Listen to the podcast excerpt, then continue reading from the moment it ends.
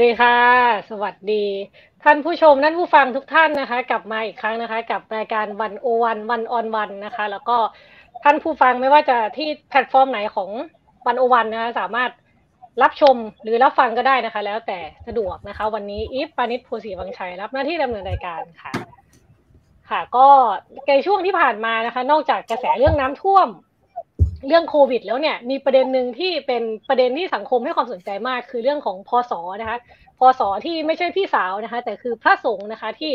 คนพูดกันเยอะมากเลย ตั้งแต่มีประเด็นของพระมหาภัยวัน แล้วก็พระมหาสมปองนะคะที่ออกมาเทศในทางโซเชียลมีเดียนะคะแล้วก็ได้รับความสนใจจำนวนมากนะคะ แต่ว่าขณะเดียวกันเนี่ยก็มีกลุ่มคนที่อาจจะเคร่งครัดนะคะ หรือว่าอาจจะมองว่าการ การทำเช่นนี้อาจจะเป็นเรื่องไม่เหมาะสมหรือเปล่าสำหรับพระสงฆ์นะคะ ขณะเดียวกันเนี่ยก็มีประเด็นเรื่องการถอดถอนเจ้าคณะจังหวัดนะคะ ซึ่งประเด็นนี้ก็ยังเป็นเรื่องลึกลับ แล้วก็ยังหาเหตุผลไม่ได้อยู่นะคะ ในในช่วงที่ผ่านมาก็มีการพูดคุยถกเถียงเรื่องนี้มากขึ้นนะคะ ก็เลยเรียกได้ว่าในช่วงที่ผ่านมาเนี่ย คนก็เลยสนใจเรื่องพระเรื่องเจ้ากันมากขึ้นนะคะ วันนี้ค่ะเราก็เลยเชิญอาจารย์ตุลนะคะ คมกิจอุยเต็กเข่งนะคะ สวัสดีค่ะอาจารย์ตุลค่ะสวัสดีครับสวัสดีครับ นี่มาพร้อมหนังสือเลยนะคะ อาจารย์ตุลเพิ่งออกหนังสือ เล่มใหม่เพิ่งออกเมื่อเดือนที่แล้วเองเนาะอาจารย์พารตะสยามเดือนเดือนเดือนที่แล้วเนี่ยแหละครับครับ ต้นต้นเนี่ยครับครับผมค่ะหนังสือนะครับพารตะสยามศาสนาต้องไม่ห้ามเรื่องการเมืองนะคะ กับสำนักพิมพ์มติชนเนาะศิลปวัฒนธรรมใช่ครับก็จริงๆหนังสืออาจารย์นี่ออกมาเรียกได้ว่าได้จังหวะพอดีกับ กับประเด็นช่วงนี้เลยเหมือนกันนะคะที่คนก็จะพูดเรื่องศาสนากับการเมืองเนาะประเด็นที่คนถกเถียงก็เรื่องแบบอ่าเป็นพระไม่ควรยุ่งกับการเมือง หรือเราควรแยกศาสนากับการเมืองออกจากกันอะไรต่างๆนะคะ ซึ่งซึ่งก็จะเป็นประเด็นที่เราคุยกันวันนี้นี่แหละนะคะ ครับค่ะ ก็ถามอาจารย์ตุลอย่างนี้ ซึ่งเมื่อวานอาจารย์ตุลก็ไปเป็น ไม่ใช่อาจารย์ตุลเป็น professor มิดจังเนาะเมื่อวานนี้ไปออกกับรายการ กับคุณจอมขวัญนะคะ แต่ว่าวันนี้มาในนามอาจารย์คมกฤชเนาะอาจารย์ตุลค่ะ ก็ถามอาจารย์ตุลนิดนึงว่าประเด็นเรื่องพส.หรือพระสงฆ์เนี่ย มันมีสองประเด็นเนาะประเด็นแรกก็คือเรื่องของพระมหาไพรวัลย์พระมหาสมปองที่เหมือนกับคนก็มาเสนอว่า เออ จะกระแสกดดันให้จับศึกอะไรแบบเนี้ย อาจารย์ตุลมองประเด็นนี้ยังไงบ้างคะคือตอนนี้เนี่ยเราก็จะเห็น ประเด็นเรื่องเรื่องร้อนๆเกี่ยวกับพระเยอะใช่ไหมครับ คือก่อนหน้านี้เนี่ยก่อนที่จะมีประเด็นเรื่องของการโยกย้ายพระระดับเจ้าคณะจังหวัดใช่ไหมครับ ระดับสังฆาธิการมีการตั้งขึ้นไปใหม่ซ้อนทับกันเนี่ยเรื่องพระภัยวันกับหลวงพี่สมปองนี่ก็ถูกพูดถึงมากเนาะในแง่ของทั้งคนที่สนับสนุน แล้วก็ทั้งคนที่วิพากษ์วิจารณ์เอาจริงๆแล้วเนี่ยก่อนหน้านั้นเนี่ยถ้าเรานึกย้อนไปก็จะมีเรื่องพระกับม็อบอีกใช่ไหมครับ ซึ่งเป็นเรื่องที่ถกเถียงกันมากในโซเชียลมีเดียนะ แต่ผมคิดว่าพอจุดพีคของมันเนี่ยก็คือการที่หลวงพี่สองรูปนั่นนะออกมาพูดอะไรเนี่ยนะครับ แล้วก็หลังๆเนี่ยมันเกิดกระแสของความพยายามที่ท่านสมปองว่าจะมีคนจะจับท่านศึกใช่ไหมครับ ซึ่งใช้อำนาจหน้าที่ของพระสังฆาธิการระดับผู้บังคับบัญชาหรืออะไรเนี่ย อันนั้นเป็นอีกเรื่องหนึ่ง ผมคิดว่าประเด็นเนี่ยคนเริ่มสนใจอะ เพราะว่าหนึ่งกระบวนการศึกพระเนี่ยเราเห็นนะครับ ว่ามันเป็นเครื่องมืออันหนึ่งในทางการเมือง คือคือคือคุณจะลงโทษพระยังไงอะคุณจะไปโบยพระหรือจับขังคุกอะไร มันก็ไม่ได้มีกฎการลงโทษแบบนั้นใช่ไหมวิธีลงโทษที่รุนแรงที่สุดของพระนะครับ ก็คือการจับศึก แต่ทีนี้เนี่ยมันเป็นเรื่องที่ซ้อนทับกันอยู่ เพราะว่าในแง่หนึ่งการศึกเนี่ยมันมีกฎเกณฑ์ในพระวินัยของพระเองอยู่นะครับว่าในระบบสังคมพระจริงๆเนี่ยศึกเนี่ยมันทำอะไรต้องศึกทำอะไรไม่ต้องศึกนะครับกับมันมีเรื่องกฎหมายบ้านเมืองที่เข้าไปซ้อนกันนะครับ ที่จะทำให้เห็นว่า เออ ตกลงแล้วเนี่ยจะเอาอำนาจไหนมาจับพระศึก ผมคิดว่าอันเนี้ยคน คนยังมีความสับสนในเรื่องนี้อยู่เยอะ ซึ่งแน่นอนเราก็คงต้องคุยกันนะว่า เอ๊ะตกลงแล้วเนี่ยการศึกพระเนี่ยมันเป็นการลงโทษที่ทำได้ด้วยเกณฑ์อะไรบ้าง แล้วแล้วจริงๆถามว่าศึกแล้วเสียอะไรศึกก็ไม่ได้ตายใช่ไหมแต่ว่าสำหรับชีวิตพระเนี่ยสึกนี่มันร้ายแรงมากนะครับ มันเป็นเรื่องของการที่คุณสูญเสียโอกาส ในฐานะที่เป็นนักบวช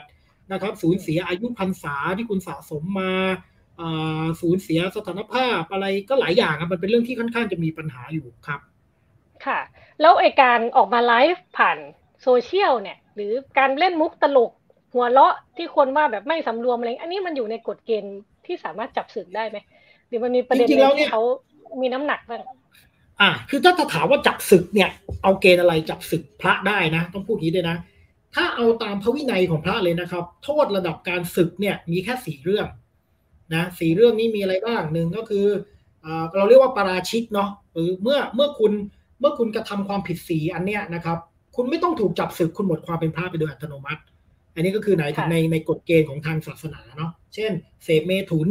นะครับ ก็คือมีเพศสัมพันธ์ไม่ว่าจะกับเพศไหนหรือกับใครนะครับสองฆ่ามนุษย์นะครับสามลักทรัพย์ลักทรัพย์นี่เขามีจำนวนด้วยนะเออห้ามเกินกึ่งมาศกซึ่งปัจจุบันก็เทียบก็แค่ประมาณสิบกว่าบาทหกบาทสิบกว่าบาทอะไรเงี้ยก็ถือว่าต้องต้องหมดความพระนะครับ รักทรัพย์ไม่ได้ แล้วก็สุดท้ายก็คืออวด อวดคุณวิเศษที่ไม่มีในตัวเองนะเช่นบอกว่าฉันระลึกชาติได้ฉันเหาะเหินเดินอากาศฉันเป็นพระอรหันต์ประเด็นก็คืออย่างนี้ด้วยนะ ต้องไม่มีนะครับ ไม่มีในตัวเอง ถ้ามีอะพูดก็เป็นความผิดแต่เล็กน้อย ในกฎเกณฑ์จับศึกมันมีแค่นี้เอง อ่า มันมีแค่นี้เองนะครับ ทีนี้โอเค อาจจะมีเรื่องของบ้านเมืองเข้ามาด้วย เช่น หลังๆเราเห็นว่าเออพระเมาเหล้าเนี่ยจริงๆพระเมาเหล้าเนี่ยเป็นความผิดเล็กน้อยนะครับในพระวินัยแต่เราจะเห็นว่าตำรวจจะจับพระสึกบ่อยใช่ไหมไอ้เคสพระเมาเหล้าเนี่ย เพราะว่าเขาก็จะบอกอ้างว่าโลกติเตียนก็คือมันเป็นสัพพะหรือว่าโลกะวัชชะ คือทำผิดบ่อยๆทำผิดบ่อย ๆ คนติเตียนก็ให้อำนาจเจ้าคณะในการศึก เจ้าคณะหรือผู้บังคับบัญชาในการศึก ซึ่งอันนี้เราก็เห็นว่าเออบ้านเมืองนี่เริ่มเข้ามามีบทบาทในการจับพระศึกนะครับ หรือว่าพระไม่มีสังกัดเออนี่มันจะเป็นอีกเรื่องแล้วไม่มีสังกัดเท่ากับเป็นพระเถื่อนอะไรเงี้ยไม่มีใบสุทธิไม่มีใบรับรองก็จะโดนจับศึก อันนั้นจะเป็นอีกเรื่องหนึ่ง ซึ่งเป็นเรื่องกฎหมายบ้านเมืองนั้นเอาจริง ๆ แล้วเนี่ยถามว่าแค่เล่นตลกโปคาเนี่ยต้องจับศึกไหมไม่ครับ ไม่ว่าจะเป็นด้วยพระวินัยหรือว่ากฎหมาย ไม่ถึงกับเป็นเรื่องที่จับศึกได้ แต่คนก็จะเริ่มพูดเรื่องท่านรีวิวสินค้าไงอืมเออมันมีอีกประเด็นคือเรื่องท่านรีวิวสินค้า แต่ที่นี่รีวิวสินค้าเนี่ย ถามว่าเป็นโทษหนักร้ายแรงถึงขั้นจับศึกไหมก็ไม่ไม่วินิจฉัยตามพระวินัยเนี่ยไม่ใช่นะครับ ไม่ใช่โทษระดับจับจับศึกเป็นโทษเล็กน้อยเท่านั้นเอง อืม อืมอืมค่ะ ฟังสี่ข้อที่อาจารย์ตุลพูดเมื่อกี้เราก็เห็นกันตามข่าวบ่อยนะคะ เรื่องเสพเมทุนหรืออะไรต่างๆ เนาะมันก็แต่ว่าอาจจะพูดป้ากระแสพระเนี่ยไม่ได้พระนั้นอะ ไม่ได้อยู่ในกระแสข่าวหรือกระแสสื่อ เท่าทั้งสองทั้งพระมหาภัยวันกับพระมหาสมปองนะคะ แต่ทีนี้ฟังอาจารย์ตุลพูดเมื่อกี้เรื่องอำนาจในการจับศึก ฟังแล้วก็นึกขึ้นมาว่าจริง ๆ มันก็คล้ายข้าราชการอยู่เหมือนกันนะในการที่ให้หัวหน้ามีสิทธิ์ ไม่หรอไหมเออเจ้าคณะเจ้าอะไรมาจับอะไรแบบเนี้ย แสดงว่ามันก็มี มันมีเรื่อง มีเรื่องศักดิ์มีเรื่องยศอะไรกันอยู่ในวงการพระเหมือนกันคืออย่างนี้ครับ พระเนี่ย พระไทยนี่ลำบากก็อย่างเงี้ยลำบากนะคือเป็นพระเนี่ยอยู่ใต้กฎอะไรบ้างจริงๆพระเนี่ยยิ่งกว่าทหารอีกนะครับ ระบบการบังคับบัญชาหนึ่งคือเป็นพระต้องอยู่ใต้พระวินัย 227 ข้อนะอันนี้ก็เป็นโดยหลักการมานะครับ ของพระอยู่แล้วไม่แปลกอะไร แต่นอกจากนั้นพระต้องอยู่ใต้พรบคณะสงฆ์ คือมีกฎหมายของพระโดยเฉพาะนะครับนะอยู่ใต้พรบคณะสงฆ์แล้วก็อยู่ใต้สายการบังคับบัญชา ก็คือคุณจะเป็นพระเล็กพระน้อย คุณเป็นพระลูกวัด คุณก็อยู่ใต้อำนาจของเจ้าอาวาสนะครับ เจ้าอาวาสก็ใหญ่สุดเป็นผู้บังคับบัญชาคุณ เจ้าอาวาสเองก็อยู่ใต้เจ้าคณะตำบลเจ้าคณะตำบลก็อยู่ใต้เจ้าคณะอำเภอเจ้าคณะอำเภอก็อยู่ใต้เจ้าคณะจังหวัดเจ้าคณะจังหวัดก็อยู่ใต้เจ้าคณะพระคือเป็นลำดับอย่างเงี้ยนะมันเป็นการควบคุมเหมือนข้าราชการเลยนะครับ แล้วนอกเหนือจากโอเค อยู่ใต้พระวินัยอยู่ใต้พรบกฎหมายต่างๆนะครับ มหาเถรสมาคมซึ่งเป็นองค์กรสูงสุดของพระตามกฎหมายใช่ไหมแล้วก็มีขนบประเพณีอีกนะครับ เกี่ยวกับพระในแต่ละชุมชนอีก เพราะฉะนั้นพระเนี่ยอยู่ใต้ไอคอนดักข้อควบคุมเนี่ยเยอะแยะมากมายเลย เพราะฉะนั้นเนี่ยถามว่ามันเป็นระบบราชการไหมคำตอบคือใช่ถามว่าจริง ๆ อะไรควรสำคัญสุดในทั้งหมดเนี่ย ก็คือพระวินัยที่มันมีมาตั้งแต่พุทธกาลแต่ถามว่า เอ๊ะในทางปฏิบัติจริงอะคนสนใจอันนั้นหรือไอ้สนใจไอ้ประเด็นเรื่องอำนาจการควบคุมทางกฎหมายหรือลำดับชั้นมากกว่า คำตอบก็คือข้อหลังนั้นเราจะเห็นเลยว่ามันมีเรื่องอำนาจทางทางทางกฎหมายหรือระบบราชการนะครับ เข้าไปครอบไว้สูงมาก พระนี่เป็นข้าราชการยิ่งกว่าข้าราชการ เป็นทหารยิ่งกว่าทหารนะพูดแบบนั้นก็ได้ครับ อืมค่ะเอ่อมันก็มีประเด็นเรื่องการถอดถอนเจ้าคณะจังหวัดเนาะที่ก็ทำให้คนหันมาสนใจเรื่องเรื่องระบบเรื่องยศถาเรื่องสมณศักดิ์ของพระอะไรเงี้ยค่ะ แต่ทีเนี้ยมันอีฟก็อยากรู้ว่ามันเป็นแบบนี้ตั้งแต่เมื่อไหร่ในไทยในความหมายว่า เออไอไอกระบวนการพระที่เป็นทหารยิ่งกว่าทหารเนี่ยเป็นข้าราชการยิ่งกว่าข้าราชการเนี่ยมันมันมีที่มาที่ไปยังไง ถ้าเกิดอาจจะเล่าโดยโดยย่อเพื่อให้เข้าใจภาพเนี่ยค่ะครับ คือจริง ๆ ประเด็นเรื่องพระแล้วเข้ามาเกี่ยวข้องกับระบบการบังคับบัญชาเนี่ยจริงๆต้องเล่าว่าเดิมเลยนะครับ โดยเจตนารมณ์เนี่ย พระเป็นชุมชนอิสระ ต้องพูดอย่างนี้นะหรือตั้งแต่สมัยพุทธกาลเนี่ยพระเป็นชุมชนฮิปปี้พูดอย่างนี้ก็ได้ เพราะว่าพ ระก็คือคนที่ไม่เอาแล้ววิถีชีวิตแบบเดิมอะคุณจะเคยเป็นกษัตริย์ คุณจะเคยเป็นขุนนาง คุณจะเคยเป็นอะไรเฮ้ยกูไม่เอาแล้ว แล้วกูก็มาอยู่รวมกันในกติกาใหม่นะครับ อันนั้นคือสิ่งที่เรียกว่าสังฆะสังฆะนี่มันไม่ได้แปลว่าพระเนาะสังฆะมันแปลว่า community ฮะก็คือคนพวกนี้เขามารวมตัวกันแล้วมาอยู่ด้วยกันที่คนมาอยู่ด้วยกันมันก็มีกฎเกณฑ์หลวมๆอะใช่ไหมเอาพอให้อยู่กันได้อะนะครับ มันก็เกิดพระวินัยขึ้นมา แต่ในภายหลังเนี่ยนะครับ มันมีความสัมพันธ์กับรัฐ ก็คือบรรดากษัตริย์ต่างๆ ในอินเดียก็เริ่มอุปถัมภ์พุทธศาสนา นะครับ แต่ว่าหลายครั้งเนี่ยไม่ได้อุปถัมภ์อย่างเดียว ควบคุมด้วยนะครับ เพราะจริงศาสนานี่เป็นสิ่งอันตรายสำหรับผู้ปกครองอะ เพราะฉะนั้นก็มีทั้งการให้ยศหรือการลงโทษนะครับ เป็นธรรมเนียมที่สืบมาเพราะถึงสมัยลังกา ก็ยังมีธรรมเนียมแบบเนี้ยกษัตริย์เป็นผู้อุปถัมภ์ศาสนา พร้อม ๆ กับให้รางวัลแล้วก็ให้ลงโทษด้วย เพราะอีกทางหนึ่งเนี่ยนะครับ เมื่อศาสนามันเริ่มเป็นที่แพร่หลายเนี่ย มันเป็นเรื่องของสิทธิธรรมในการปกครอง คือแปลว่า คุณเป็นกษัตริย์เนี่ยคุณก็ต้องบอกว่าคุณมีสิทธิธรรมในการปกครองอะ เช่นเป็นผู้อุปถัมภ์ศาสนาอย่างเงี้ยใช่ไหมครับเพราะฉะนั้นมันก็ยิ่งเข้ามาใกล้กัน ที่พอในเมืองไทยรับระบบพุทธศาสนาจากลังกานะครับ ก็เอาระบบวิธีคิดแบบนี้เข้ามาด้วยนะครับนั้นเริ่มต้นเมื่อไหร่โอ้เริ่มต้นตั้งแต่แรกเลยนะครับ ที่เรารับพุทธศาสนาจากลังกา ก็ตั้งตำแหน่งพระ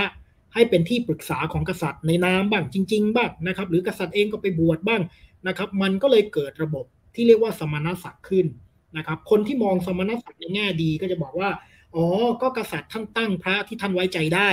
ให้มันเป็นที่ปรึกษานะครับ แต่ถ้าเรามองในภาพรวมแบบรัฐศาสตร์เนี่ยก็เห็นว่าจริง ๆ มันคือความพยายามดึงนะครับ ให้องค์กรสงฆ์เนี่ยมันเข้ามาใกล้ชิดนะครับ เพื่อจะได้สามารถที่ควบคุมและ control ได้ โดยให้ระบบการตั้งสมณศักดิ์นะครับ จริง ๆ มันเป็นเรื่องของการ control กัน มีมานมนานตั้งแต่เรารับพุทธศาสนาจากลังกาครับอืมโอ้แสดงว่าถ้าเรื่องนี้ก็คือเรียกว่ามัน มันเข้าเนื้อเป็นแก่น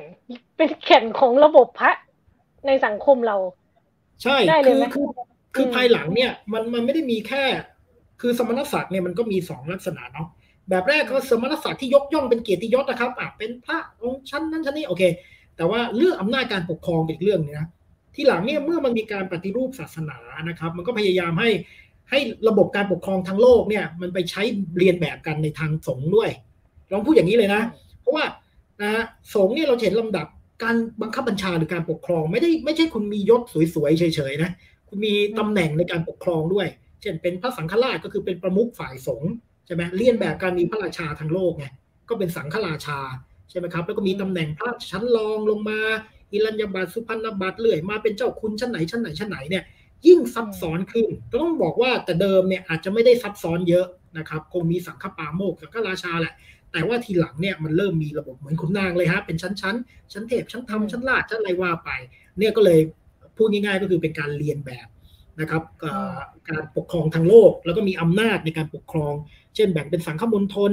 เป็นจังหวัดเป็นอะไรก็มีพระที่เป็นตำแหน่งปกครองแบบนั้นเรียนแบบกัน แล้วพอพูดอย่างนี้ปุ๊บเนี่ยก็อยากให้ภาพอีกนิดนึงแถมนะครับว่า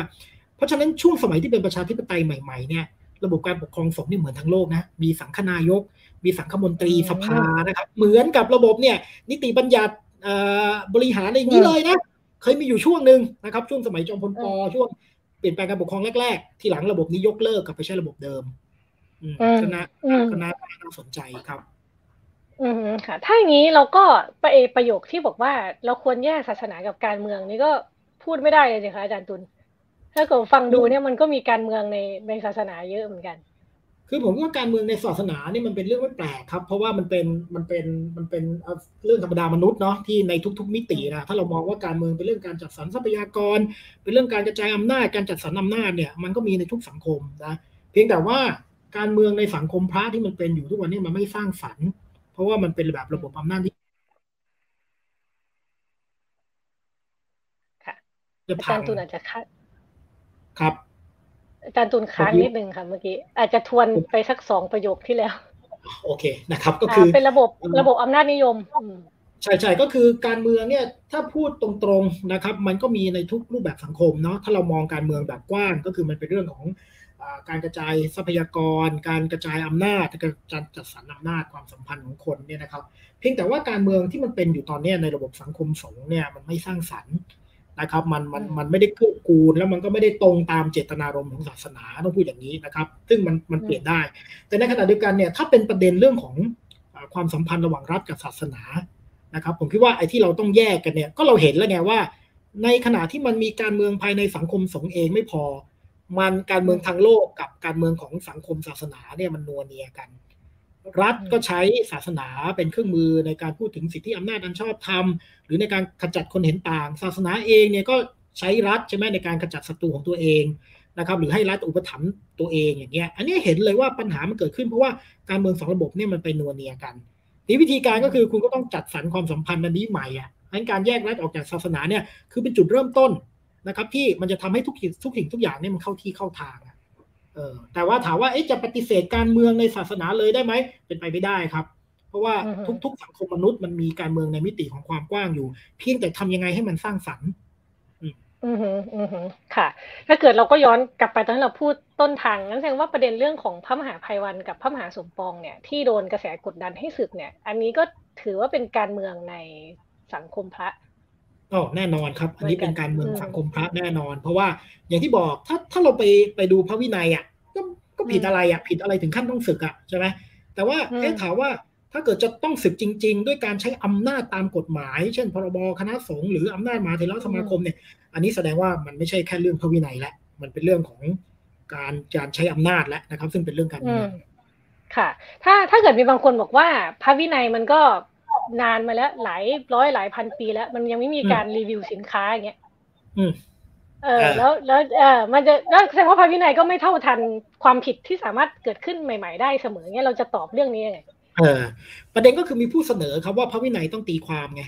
คือถ้าเรายึดพระวินัยตามตัวอักษรโดยไม่ได้สนใจเจตนารมณ์ครับมันจะมีหลายเรื่องที่มันหลุดออกไปเลย เช่นพระเมื่อก่อนก็ไม่มีโทรศัพท์นี่ ใช่ไหมอ่าเราตกลงเราจะ control เรื่องการพระใช้โทรศัพท์ไหมพระเล่นอินเทอร์เน็ตไหมหรือเรื่องเรื่องอะไรอะเรื่องอีกหลายเรื่องเนี่ยเรื่องกรณีรีวิวสินค้านะครับ แต่แต่ประเด็นก็คือไอการตีความพระวินัยอย่างกว้างขวางมันไม่เคยเกิดขึ้น เพราะว่าอะไรเพราะว่ามันมีอำนาจในการตีความนะครับ เช่น ผู้มีอำนาจในสังคมศาสนาก็อาจจะบอกว่าเออก็ต้องตีความแบบนี้ถึงจะถูกตีความแบบอื่นไม่ได้นะครับนั้นสิ่งแรกเลยถ้าจะให้พระวินัยมันสมสมัยเนี่ย เราต้องเปิดโอกาสให้ตีความ นะครับ อย่างกว้างขวางมีข้อถกเถียงมีอะไรร่วมกัน แต่สิ่งหนึ่งที่ผมเห็นเป็นปรากฏการณ์เนี่ยอาจจะพูดให้แรงๆนะถามว่าไม่มีตีความเลยไหมก็ไม่จริง เพราะว่ามันมีมันมันมีการตีความเข้าข้างอะ หรือว่าตีความให้มันได้ประโยชน์อยู่ฝั่งเดียวอะมีอยู่ฮะ เช่นกรณีสมณศักดิ์เนี่ยถามว่าในพุทธการมีไหมล่ะพระเป็นเจ้าคณะมันก็ไม่มีอะใช่ไหมเจ้าคุณเจ้าคณะมันไม่มีฮะ แต่ถามว่าอ้าวก็อ้างว่าอ้าทางโลกเขา อันนี้ได้ไปเทียบกับพระวินัยก็ไม่ผิดอ่าทีนี้ก็รับ ทีนี้พอรับปุ๊บถามว่าอ้าวถ้าคุณจะดูให้ผิดก็ได้ไงเช่นในพระวินัยห้ามห้ามห้ามพระรับราชการนะครับ แต่ทุกวันเนี่ยตำแหน่งพระที่เป็นสังฆาธิการอะ ก็คือรับราชการอะ มีเงินเดือนอ่าอย่างเงี้ยมันไม่ผิดเจตนารมณ์พระวินัยอะที่อย่างเงี้ยก็ตอแหลกันได้ก็คือก็ทำได้ แต่พออะพระอื่นละเมิดวินัยเล็กน้อยหัวล้อโปกฮาเออมึงผิดต้องซึกเนี่ยนี่ก็คือการตีความวินัยมันเข้าข้างพวกตัวเองอะ อันนี้เห็นเห็นความเห็นความ ลักลั่นย้อนแย้งครับ ถ้าคุณจะใช้พระวินัยจริงๆอะคุณต้องเลิกระบบสมณศักดิ์ทำได้เวลาก็ทำไม่ได้เพราะมันเป็นอำนาจของตัวเอง อย่างเงี้ยฮะเห็นอยู่ค่ะ ถ้าเกิดถ้าเกิดกล่าวโดยโดยสรุปขมวดในประเด็นเรื่องการเมืองในสังคมพระเนี่ยอาจารย์จูนคิดว่ามันมันควรจะมีกฎเกณฑ์หรือท่าทีหรือวิธีมองแบบไหนมันถึงจะจะจะโอเคอะในในความหมายว่าคนอีกฝ่ายก็บอกว่านี่มันมี หลักให้ยึดนะ การไม่สำรวมต่าง ๆ อีกฝ่ายก็จะมองว่าเอ้ยคุณต้องตีความให้มัน ให้มันดูแบบ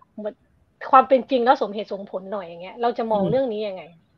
คือผมคิดว่าเวลาคนใช้ concept แบบประเภทสำรวมนะครับ ความเป็นพระสมณสารูป wording พวกเนี้ยประเด็นก็คือคุณไม่เคยศึกษาประวัติศาสตร์นะครับ คุณคิดว่าพระมันมีแบบเดียวมันเป็นอย่างนี้มาตลอด จริงๆไม่ใช่เลยครับ พระเทศตลกเป็นเรื่องปกติ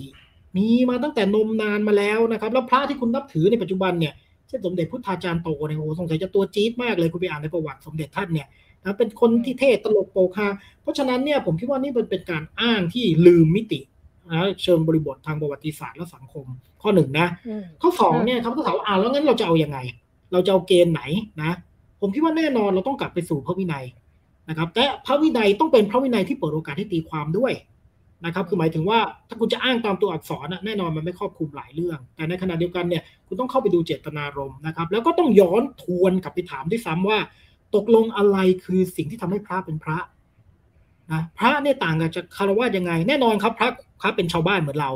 พระก็เป็นคนเหมือนเราเนาะมีมีมีกิเลสมีความสุขความทุกข์เหมือนเรา แต่ในขณะเดียวกันพระก็เลือกชีวิตอีกแบบนึงไงเหมือนเราที่จะเลือกเป็นนักวิชาการเลือกเป็น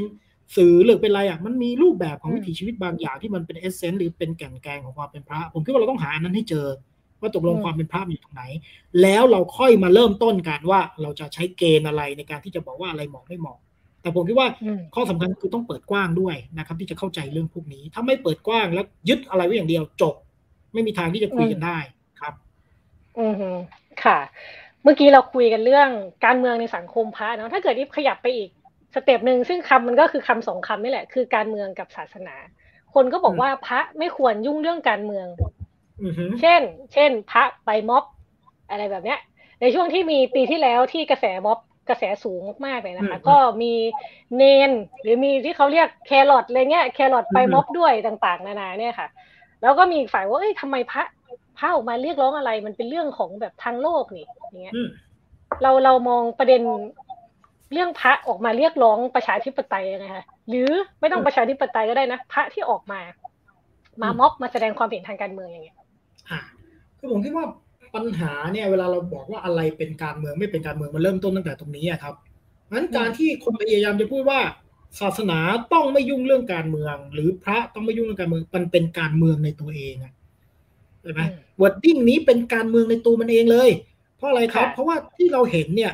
ใช่ไหมเวลาบอกพระไม่ยุ่งเรื่องการเมืองแปลว่า คุณห้ามไปทำในสิ่งที่ผู้มีอำนาจไม่ต้องการน่ะ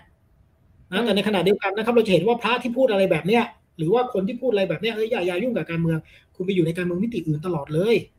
เช่นคุณไปสนับสนุน คนในรัฐบาลสมมติอย่างเงี้ย คุณไปประกอบพิธีกรรมเสริมขวัญเสริมดวงให้เขาคุณไปสวดมนต์ให้เขาคุณเฮ้ยนั่นไม่ใช่การเมืองเหรอนั่นก็คือการเมือง หรือแม้กระทั่งคุณฝักใฝ่ในเรื่องของอำนาจสมณศักดิ์นั่นก็การเมือง ใช่ไหมครับ แต่ว่าคุณไม่เรียกมันว่าการเมืองเท่านั้นเอง แล้วคุณก็พยายามจะนิยามการเมือง ที่ไม่ตรงกับแบบที่คุณต้องการ แล้วคุณก็ไปเรียกมันว่าการเมือง ผมคิดว่าการพูดแบบนี้มันเป็นการเมืองในตัวมันเองเลยนะครับ ผมคิดว่าถามว่าพระไปม็อบได้ไหมไปได้นะครับ แต่ว่าไม่ว่าจะไปม็อบไหนนะ คือเราจะเห็นหลายกรณีมากกรณีพระไปทางการเมือง เช่น กรณีสันติอโศกกับกปปสหรือว่าเสื้อเหลืองในสมัยนั้นใช่ไหมครับอันนั้นก็เป็นอีกแบบหนึ่งเนาะหรือว่ากรณี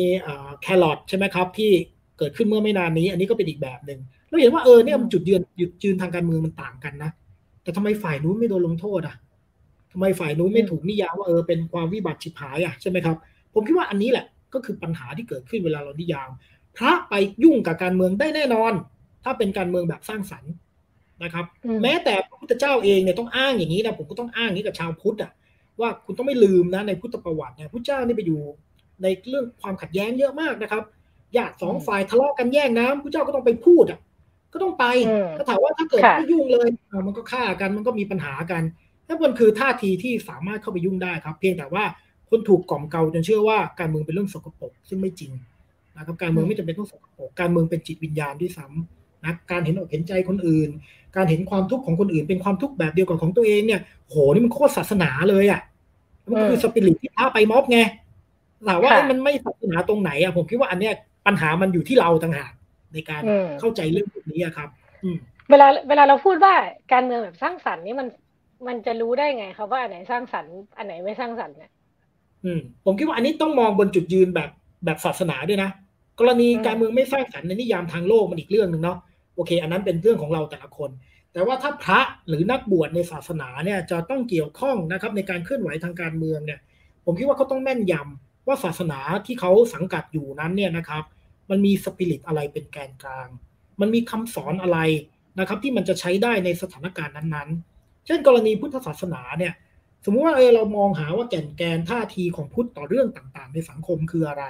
เช่น การไม่ปล่อยให้คนอื่นทุกข์การเห็นความทุกข์ของคนอื่นเป็นเหมือนความทุกข์ของตัวเอง ความกรุณาต่อเพื่อนมนุษย์และสรรพสัตว์อย่างเงี้ยเฮ้ยท่าทีแบบเนี้ยถ้าเราแอพพลายไปดูว่า เราจะเคลื่อนไหวอะไรเพื่อจะเกิดประโยชน์เหล่านี้ได้บ้างผมคิดว่านี่ก็ไม่เสีย ไม่เสียท่าทีพุทธนะครับ แล้วก็ในขณะเดียวกันก็ก็เป็นไปตามมติของศาสนา ก็เป็นการเมืองที่สร้างสรรค์สำหรับพระได้ ใช่ไหมครับ อืมดังนั้นหมายความว่า ถ้าเกิดพูดอย่างนี้ถ้าเกิดพระไปสนับสนุนกลุ่มคนมีอำนาจที่ใช้ความรุนแรงกับประชาชนแบบนี้ก็คือจะผิดหลักศาสนา ถูกต้องผิดหลักแน่นอนฮะถ้าพระออกมาเอ้า ฆ่ามันนะครับ ไม่ว่าไม่ว่าจะพูดโดยตรงหรืออ้อมๆก็ตามนะซึ่งกรณีมันเกิดมาแล้วใช่ไหมกิติวุฒโธใช่ไหมเออฆ่าคอมมิวนิสต์ไม่บาปเนี่ยนะครับโอ้โหอันนี้มันโคตรผิดหลักของศาสนาเลย แต่แน่นอนมันไปเสิร์ฟมันไปมันไปรองรับสิ่งที่เรียกว่า higher good เนาะความดีเหนือกว่านั้น ไม่ว่าคุณจะเรียกว่ามันว่าชาติเลือกหรือว่าอะไรก็ตามแต่นะครับ ซึ่งอันนั้นถ้าถามว่ามันผิดท่าทีศาสนาไหมผิดแน่นอนนะครับ แต่การที่คุณไปม็อบด้วยความสงบนะครับ คุณไปช่วยเหลือ คนที่อยู่ในม็อบคุณสามารถที่จะเรียกร้องไม่ให้อีกฝ่ายใช้ความรุนแรงได้เนี่ยนะครับผมคิดว่าเนี่ยไม่ขัดกับท่าทีของของศาสนา อืมอืมฮึอืมฮึค่ะ แต่ถ้าเกิดพูดอย่างนี้อะไร แล้วอะไรที่ทำให้เกิดประโยคฆ่าคอมมิวนิสต์ไม่บาปขึ้นมาอืมถ้าเกิดในเมื่อในเมื่อเราในเมื่อเรารู้อยู่ว่าแก่นแก่นของศาสนาคืออะไร อะไรที่ทำให้ประโยคนี้เกิดขึ้นแล้ว ก็ถูกเอามาใช้ถูกสร้างความชอบธรรมให้กับ ความรุนแรงหรือการฆ่าคนได้มันมีที่มาผมคิดว่าเวลาเวลาเราพูดเรื่องศาสนาใช่ไหมครับ มันมีหลายส่วนเนาะที่เป็นองค์ประกอบนะส่วนที่เป็นศาสนาองค์กรใช่ไหมครับ ก็คือองค์กรศาสนารูปแบบการจัดตั้งต่างๆสองก็คือศาสนาวัฒนธรรม ซึ่งก็จะกลืนกลายไปกับวัฒนธรรมในประเทศนั้นๆ ในที่ที่มันอยู่นะครับ กับศาสนธรรม ซึ่งตัวศาสนธรรมเองเนี่ยแน่นอนมันมีทั้งส่วนที่มัน เป็นของดั้งเดิมนะครับ เป็นส่วนที่ปรับปรุงเพิ่มเติมใหม่ตีความใหม่ แล้วก็ส่วนที่เปลี่ยนแปลงไปตามบริบทสังคมนะครับ ผมคิดว่าปัญหาอย่างหนึ่งก็คือ เวลาศาสนามันไปเติบโตนะในพื้นภูมิที่มันเต็มไปด้วยความรุนแรงอยู่แล้วอะ แล้วคุณไม่สามารถที่จะทำให้ศาสนาธรรมเนี่ย มันขัดแย้งกับไอ้ความรุนแรงเชิงวัฒนธรรมแบบนั้นได้เนี่ยมันก็จะไปด้วยกันกรณีกิติวุฒโธเนี่ยชัดเลยนะครับ เพราะว่าตอนนั้นเนี่ยเราต้องไม่ลืมว่าสังคมไทยเนี่ย มองว่ามันมีสิ่งที่เหนือกว่าตัวเรา มันมีสิ่งที่สูงสุดกว่าตัวเรานะคุณอาจจะเรียกว่าองค์สามพระราชาศาสนาพระมหากษัตริย์หรืออะไรก็ตามแต่นะครับ แล้วก็มีมโนคติเรื่องของศัตรูที่จะทำลายสิ่งเหล่านี้นั้นแทนที่ศาสนาจะช่วยปกป้องความเป็นมนุษย์เนาะศาสนาก็จะถูกตีความดึงไปใช้เข้ากับบริบทแบบเนี้ยว่าเออมันมีไฮเออร์กูดอยู่ แล้วมันสูงกว่าตัวเรา มันสูงกว่ามนุษย์คนอื่น เราจำเป็นที่จะต้องเสียสละเพื่อเซิร์ฟไอ้ความดีอันนั้นน่ะนะครับ ซึ่งกระทำในนามศาสนาด้วยนะ เพราะฉะนั้นเนี่ย คำสอนต่างๆ จะถูกบิดเบือนนะครับ เพื่อให้ไป serve higher good เพื่อให้ไปเซิร์ฟความดีงามอันนั้นนะครับ แล้วคนก็จะนิยามว่าเนี่ยมันดีกว่าไอ้ความดีทั่วไป แถมยังสามารถบิดพลิ้วมโนคติทางศาสนาให้มันรองรับอีกต่างหากนะ argument อันหนึ่งที่กิติวุฒโธพูดนะครับ เนี่ยอันนี้น่าสนใจนะ ก็ถามว่าเอาแล้วฆ่าไม่บาปเหรอบาป กิติวุฒโธพูดเองว่าบาปนะฆ่าคอมมิวนิสต์บาปไม่บาป แต่บาปเหมือนฆ่าปลาใส่แกงถวายพระ อืมเออค่ะเห็นไหมคือพูดว่าบาปนะไม่ได้พูดว่าไม่บาป แต่ว่าบาปพอๆกับคุณทุบหัวปลาดุก แล้วคุณแกงให้พระ ได้บุญมากกว่าบาป อืม เพราะว่าคนก็คนก็ฆ่าปลาใส่บาตรกันอยู่แล้วใช่ไหมเพราะฉะนั้นก็ก็บาปไม่บาปแต่ได้บุญไหมได้นะครับ ซึ่ง argument เนี่ยเราเห็นนะมันมีมาตั้งแต่โบราณนะอันเนี้ยไอ้ไอ้แม้แต่ในคัมภีร์ต่างๆ ของพุทธก่อนหน้านั้นในลังกาเช่นมหาวงศ์อะ ก็พูดแบบนี้ครับเออพระเจ้าทุตคามินีเนี่ยไปฆ่าละพวกทมินน่ะ แล้วก็กุ้มใจกลับมากุ้มใจว่าเฮ้ยฆ่าฆ่าสัตว์ฆ่ามนุษย์อะบาปไหมพระอรหันต์บอกไม่บาป บาปน้อย ไม่ใช่ไม่บาปไม่บาปเพราะว่าพวกนั้นมันคนครึ่งเดียว มันเป็นคนครึ่งเดียว มันไม่ถือพระรัตนตรัยมันเป็นมนุษย์ครึ่งเดียวอย่างเงี้ยนะมันเห็นไหมว่ามันมีวิธีการที่จะบิดพลิ้วคำสอน ไปสู่การรองรับความเชื่อการเซิร์ฟสิ่งที่เรียกว่า higher good ได้เสมอ ซึ่งเรื่องนี้เป็นเรื่องอันตราย อืมอืมค่ะ โอ้งั้นสิ่งนี้สิ่งนี้คือเกิดขึ้นมาตลอดแล้วแล้วก็ยังเกิดขึ้นอยู่ แล้วก็มีทีท่าว่ามันจะเกิดขึ้นต่อไป ต่อไปนะคะอาจารย์ตุลซึ่งพี่คิดว่าจริง ๆ อันนี้เป็นประเด็นหนึ่งในประเด็นที่ทำให้คนรุ่นใหม่จำนวนมากเนี่ย รู้สึกว่าแบบไม่ไม่ได้อะไรกับศาสนา เพราะว่า เพราะมันอาจจะมีเหตุผลแบบนี้อยู่ด้วย เรา อาจารย์ตูนในฐานะศาสนิกเนาะศาสนิกผู้ที่แบบว่า เออคือยัง ยังยังยังเชื่อมั่นในศาสนาอยู่นะคะพอเห็นเรื่องแบบนี้แล้วเนี่ยคิดว่ามันควร เราสามารถทำไม่แน่ใจอะ มันทำอะไรได้ไหมหรือว่าสิ่งนี้มันดำเนินไปเนี่ย สังคมจะสามารถไปเปลี่ยนหรือไปเชฟอะไรให้มันเกิด ความเปลี่ยนแปลงไม่ให้เกิดเรื่องการตีความศาสนาเพื่อความดีที่เหนือกว่า อืม คือผมคิดว่าผมโอเคกับการเป็นอาศาสนิกนะครับ คือผมเห็นเห็นด้วยนะผมเห็นด้วยนะว่าถ้าศาสนามันมีความ ลุงลังมันมีสิ่งที่มันจะตีความไปใช้เพื่อความรุนแรงได้ คุณเป็นอาศาสนิกได้อย่างชอบธรรมเลยครับ ไม่ไม่มีปัญหาเลยครับ ดีมากด้วย แต่ในขณะเดียวกันเนี่ยผมเติบโตเนาะมากับสังคมชนบทนะครับ ซึ่งมีศาสนา แล้วผมก็ยังเห็นพลังของมันในบางแง่มุมที่มันมีผลต่อตัวผมในในประสบการณ์ส่วนตัวเนาะนะครับ ผมก็เลยคิดว่าเออ มันอยู่ถ้าศาสนามันจะอยู่ได้เนี่ย มันต้องถูกตีความใหม่ นะครับถูกตีความใหม่ แล้วตอนนี้มันมีแนวโน้มอันหนึ่งในโลกตะวันตก ซึ่งอาจจะยังไม่ค่อยพูดถึงกันในเมืองไทย ก็คือเรื่องที่เราเรียกว่าเป็น secular religion ศาสนาที่มีความเป็นโลกกับวิสัยนะครับ เช่น secular Buddhism เนี่ยโหเขาท้อกันในตะวันตกนะ ว่าเราจะมีบุ d ธิซึมที่มัน secular ด้วยได้ไหมอะแปลว่าอะไรคุณสามารถที่จะเอาแนวปฏิบัติทางศาสนา ระบบคุณค่าบางอย่างในศาสนาไปใช้โดยที่คุณไม่ต้องแปะฉลาก ว่าคุณเป็นศาสนิก หรือคุณต้องประกอบพิธีกรรมอะไรเงี้ยมันเริ่มมีแนวโน้มแบบนี้ แล้วมันก็คือการตีความศาสนธรรมให้ไปกันได้กับคุณค่าของโลกสมัยใหม่ ผมว่าอันนี้จำเป็นนะครับซึ่งแปลว่าเราต้องยอมหั่นบางอย่างทิ้ง แล้วเราจะต้องยอมปรับเปลี่ยนบางอย่าง ซึ่งจริง ๆ เนี่ยงานแรกสุดคือผมเชื่อว่ามันมีอยู่ไอ้คุณค่าของศาสนธรรมที่มันไปกันได้กับคุณค่าโลกสมัยใหม่อะเพียงแต่ว่าไอ้คุณค่าด้านนี้มันไม่ถูกเน้นครับ เพราะว่ามันไม่เป็นประโยชน์กับผู้มีอำนาจ นะหรือว่าไม่มีไม่เป็นประโยชน์กับคนบางกลุ่ม เช่น เวลาบอกว่า ศาสนาเนี่ยมันมีไหมส่วนที่คิดว่าผู้หญิงผู้ชายเท่ากันมี แต่ศาสนามีไหมที่บอกผู้หญิงผู้ชายไม่เท่ากัน มี แต่ประเด็นก็คือแทนที่คุณจะหยิบไอ้คุณค่าที่มันบอกว่าผู้หญิงผู้ชายเท่ากันอะคุณดันไปเสือกหยิบอันที่บอกว่าผู้หญิงผู้ชายไม่เท่ากันอะแล้วก็เน้นแต่เรื่องเนี้ยเพราะว่าคนพูดคือผู้ชายไงแม่งได้ประโยชน์ไงนะครับ เพราะฉะนั้นเนี่ยผมคิดว่าเราจะต้องเริ่มต้นจากการเนี่ย เปิดให้ตีความ แล้วไปดึงเอาส่วนนี้ คือผมเชื่อว่ามีส่วนที่ดีอยู่อะ แต่อาจจะเป็นความคิดที่เชยแล้วก็ได้นะครับ จริงๆอาอาศาสนิกอาจจะดีกว่าก็ได้ อืมค่ะ เวลาเวลาเราพูดว่าเปิดให้ตีความเนี่ย ใครใครตีความบ้าง แล้วใครมี เออเนี่ยออกไหมแล้วเออแล้วตีความเสร็จแล้วไงต่อ แล้วอะไรทำให้มันเกิดผล มันมันยังไง อืมผมคิดว่าตีความมาพร้อมเรื่องอำนาจในการตีความด้วย ใช่ไหมที่เราเรียกว่า authority ใช่ไหม of interpretation เนี่ยนะคืออำนาจในการตีความ ประเด็นก็คือตอนนี้เนี่ยมันยังไม่เกิดกระบวนการตีความ เพราะว่ามันมีคนผูกขาดใน authority หรืออำนาจในการตีความเช่น ต้องแบบชัดเนี่ยถูก ถ้าผิดไปจากชัดนี่ผิด แล้วก็มีอำนาจรัฐเข้าไปจัดการด้วยนะเช่นสมมุติว่าวันหนึ่งผมกันเอ้ย ผมจะตั้งสำนักใหม่ที่ตีความพระวินัยแบบใหม่ อ่า ผมก็จะถูกเรียกว่าพวกอรัชชี แล้วผมก็จะถูกช่องทางทางกฎหมายบางอย่างที่ผู้มีอำนาจก็จะไปจัดการผมใช่ไหมครับ ซึ่งอันนี้เราเห็นในเมืองไทยเยอะ นะครับเพราะฉะนั้นแล้วเนี่ยมันยังไม่เกิดสิ่งที่เรียกว่าการกระจายอำนาจในการตีความ ถามว่าใครมีสิทธิตีความทุกคนครับ ไม่ว่าจะมาจากพื้นภูมิแบบไหน มันมีสิทธิตีความ แล้วเราต้องไม่ลืมว่าการตีความมาพร้อมการโต้เถียงนะครับ คือคุณจะตีความโอเคมึงก็ตียังไงก็ตีไป แต่ว่ามึงก็ต้องโดนวิจารณ์ด้วยนะ ว่าที่มึงตีความมีเหตุมีผลไหมเป็นยังไงมีข้อบกพร่องยังไง มันต้องมาพร้อมกันครับ แล้วการตีความมันถึงจะงอกงามได้ นั่นแปลว่าเมื่อทุกคนมีสิทธิตีความแล้ว ต้องเปิดพื้นที่สำหรับการถกเถียงกัน แล้วก็ต้องมีคนผลักดันที่ทำให้การตีความนั้นถูกนำไปใช้ แต่ประเด็นก็คือก่อนจะมาถึงขั้นนี้ต้องกระจายอำนาจในการตีความก่อน ซึ่งตอนนี้มันยังไม่เกิดขึ้น อืมอืมอืมค่ะ ค่ะ แต่ว่าอามเอฟจะย้อนย้อนกลับมาคุยเรื่องเรื่องอาศาสนิกเนาะแล้วก็คนรุ่นใหม่ที่ที่อาจจะ คือหมดศรัทธากับศาสนาไปแล้วอะพูดพูดตรงๆนะคะในความหมายกับเรื่องที่เราคุยกันมาว่า เออมันก็มีเรื่องการเมืองมีมีพระที่บอกว่าฆ่าคนบาปนิดเดียวหรืออะไรต่างๆ ทีนี้มันมีประเด็นหนึ่งที่คิดว่าน่าสนใจซึ่งเชื่อมโยงกับที่อาจารย์ตุลพูดเมื่อกี้คือมันมีการพยายามที่จะเอาพุทธไปเข้ากับหลักการของโลกอะโลกแบบโลกียชนเราเนี่ยไม่รู้ใช้คำถูกหรือเปล่าอ่าแล้ว ไอสิ่งเนี้ย มันบางคนนะคะ ก็จะวิจารณ์ว่าศาสนาเนี่ยชอบบอกให้เรากลับมาที่ตัวเองแบบทำจิตให้ว่างอะไรพวกเนี้ยเออกลับมาที่ตัวเองปรับปรุงที่ใจตัวเองอะไรแบบเนี้ยขณะเดียวกันเนี่ย สังคมก็พูดเรื่องปัญหาเชิงโครงสร้างมากขึ้นเออ แล้วคนก็บอกว่าเราไม่ต้องมาแบบโทษตัวเราว่าเราแบบไม่ดีโครงสร้างต่างหากที่มันแบบทำให้ชีวิตเราเป็นทุกข์อะไรแบบเนี้ยเออไอไอศาสนามันมันจะไปกับกับโลกที่มีความคิด แบบนี้ยังไง แล้วคิดว่ามันเป็นกระแสกระแสทั่วโลกที่ที่พูดเรื่องปัญหาเชิงโครงสร้างอะค่ะอืมอืม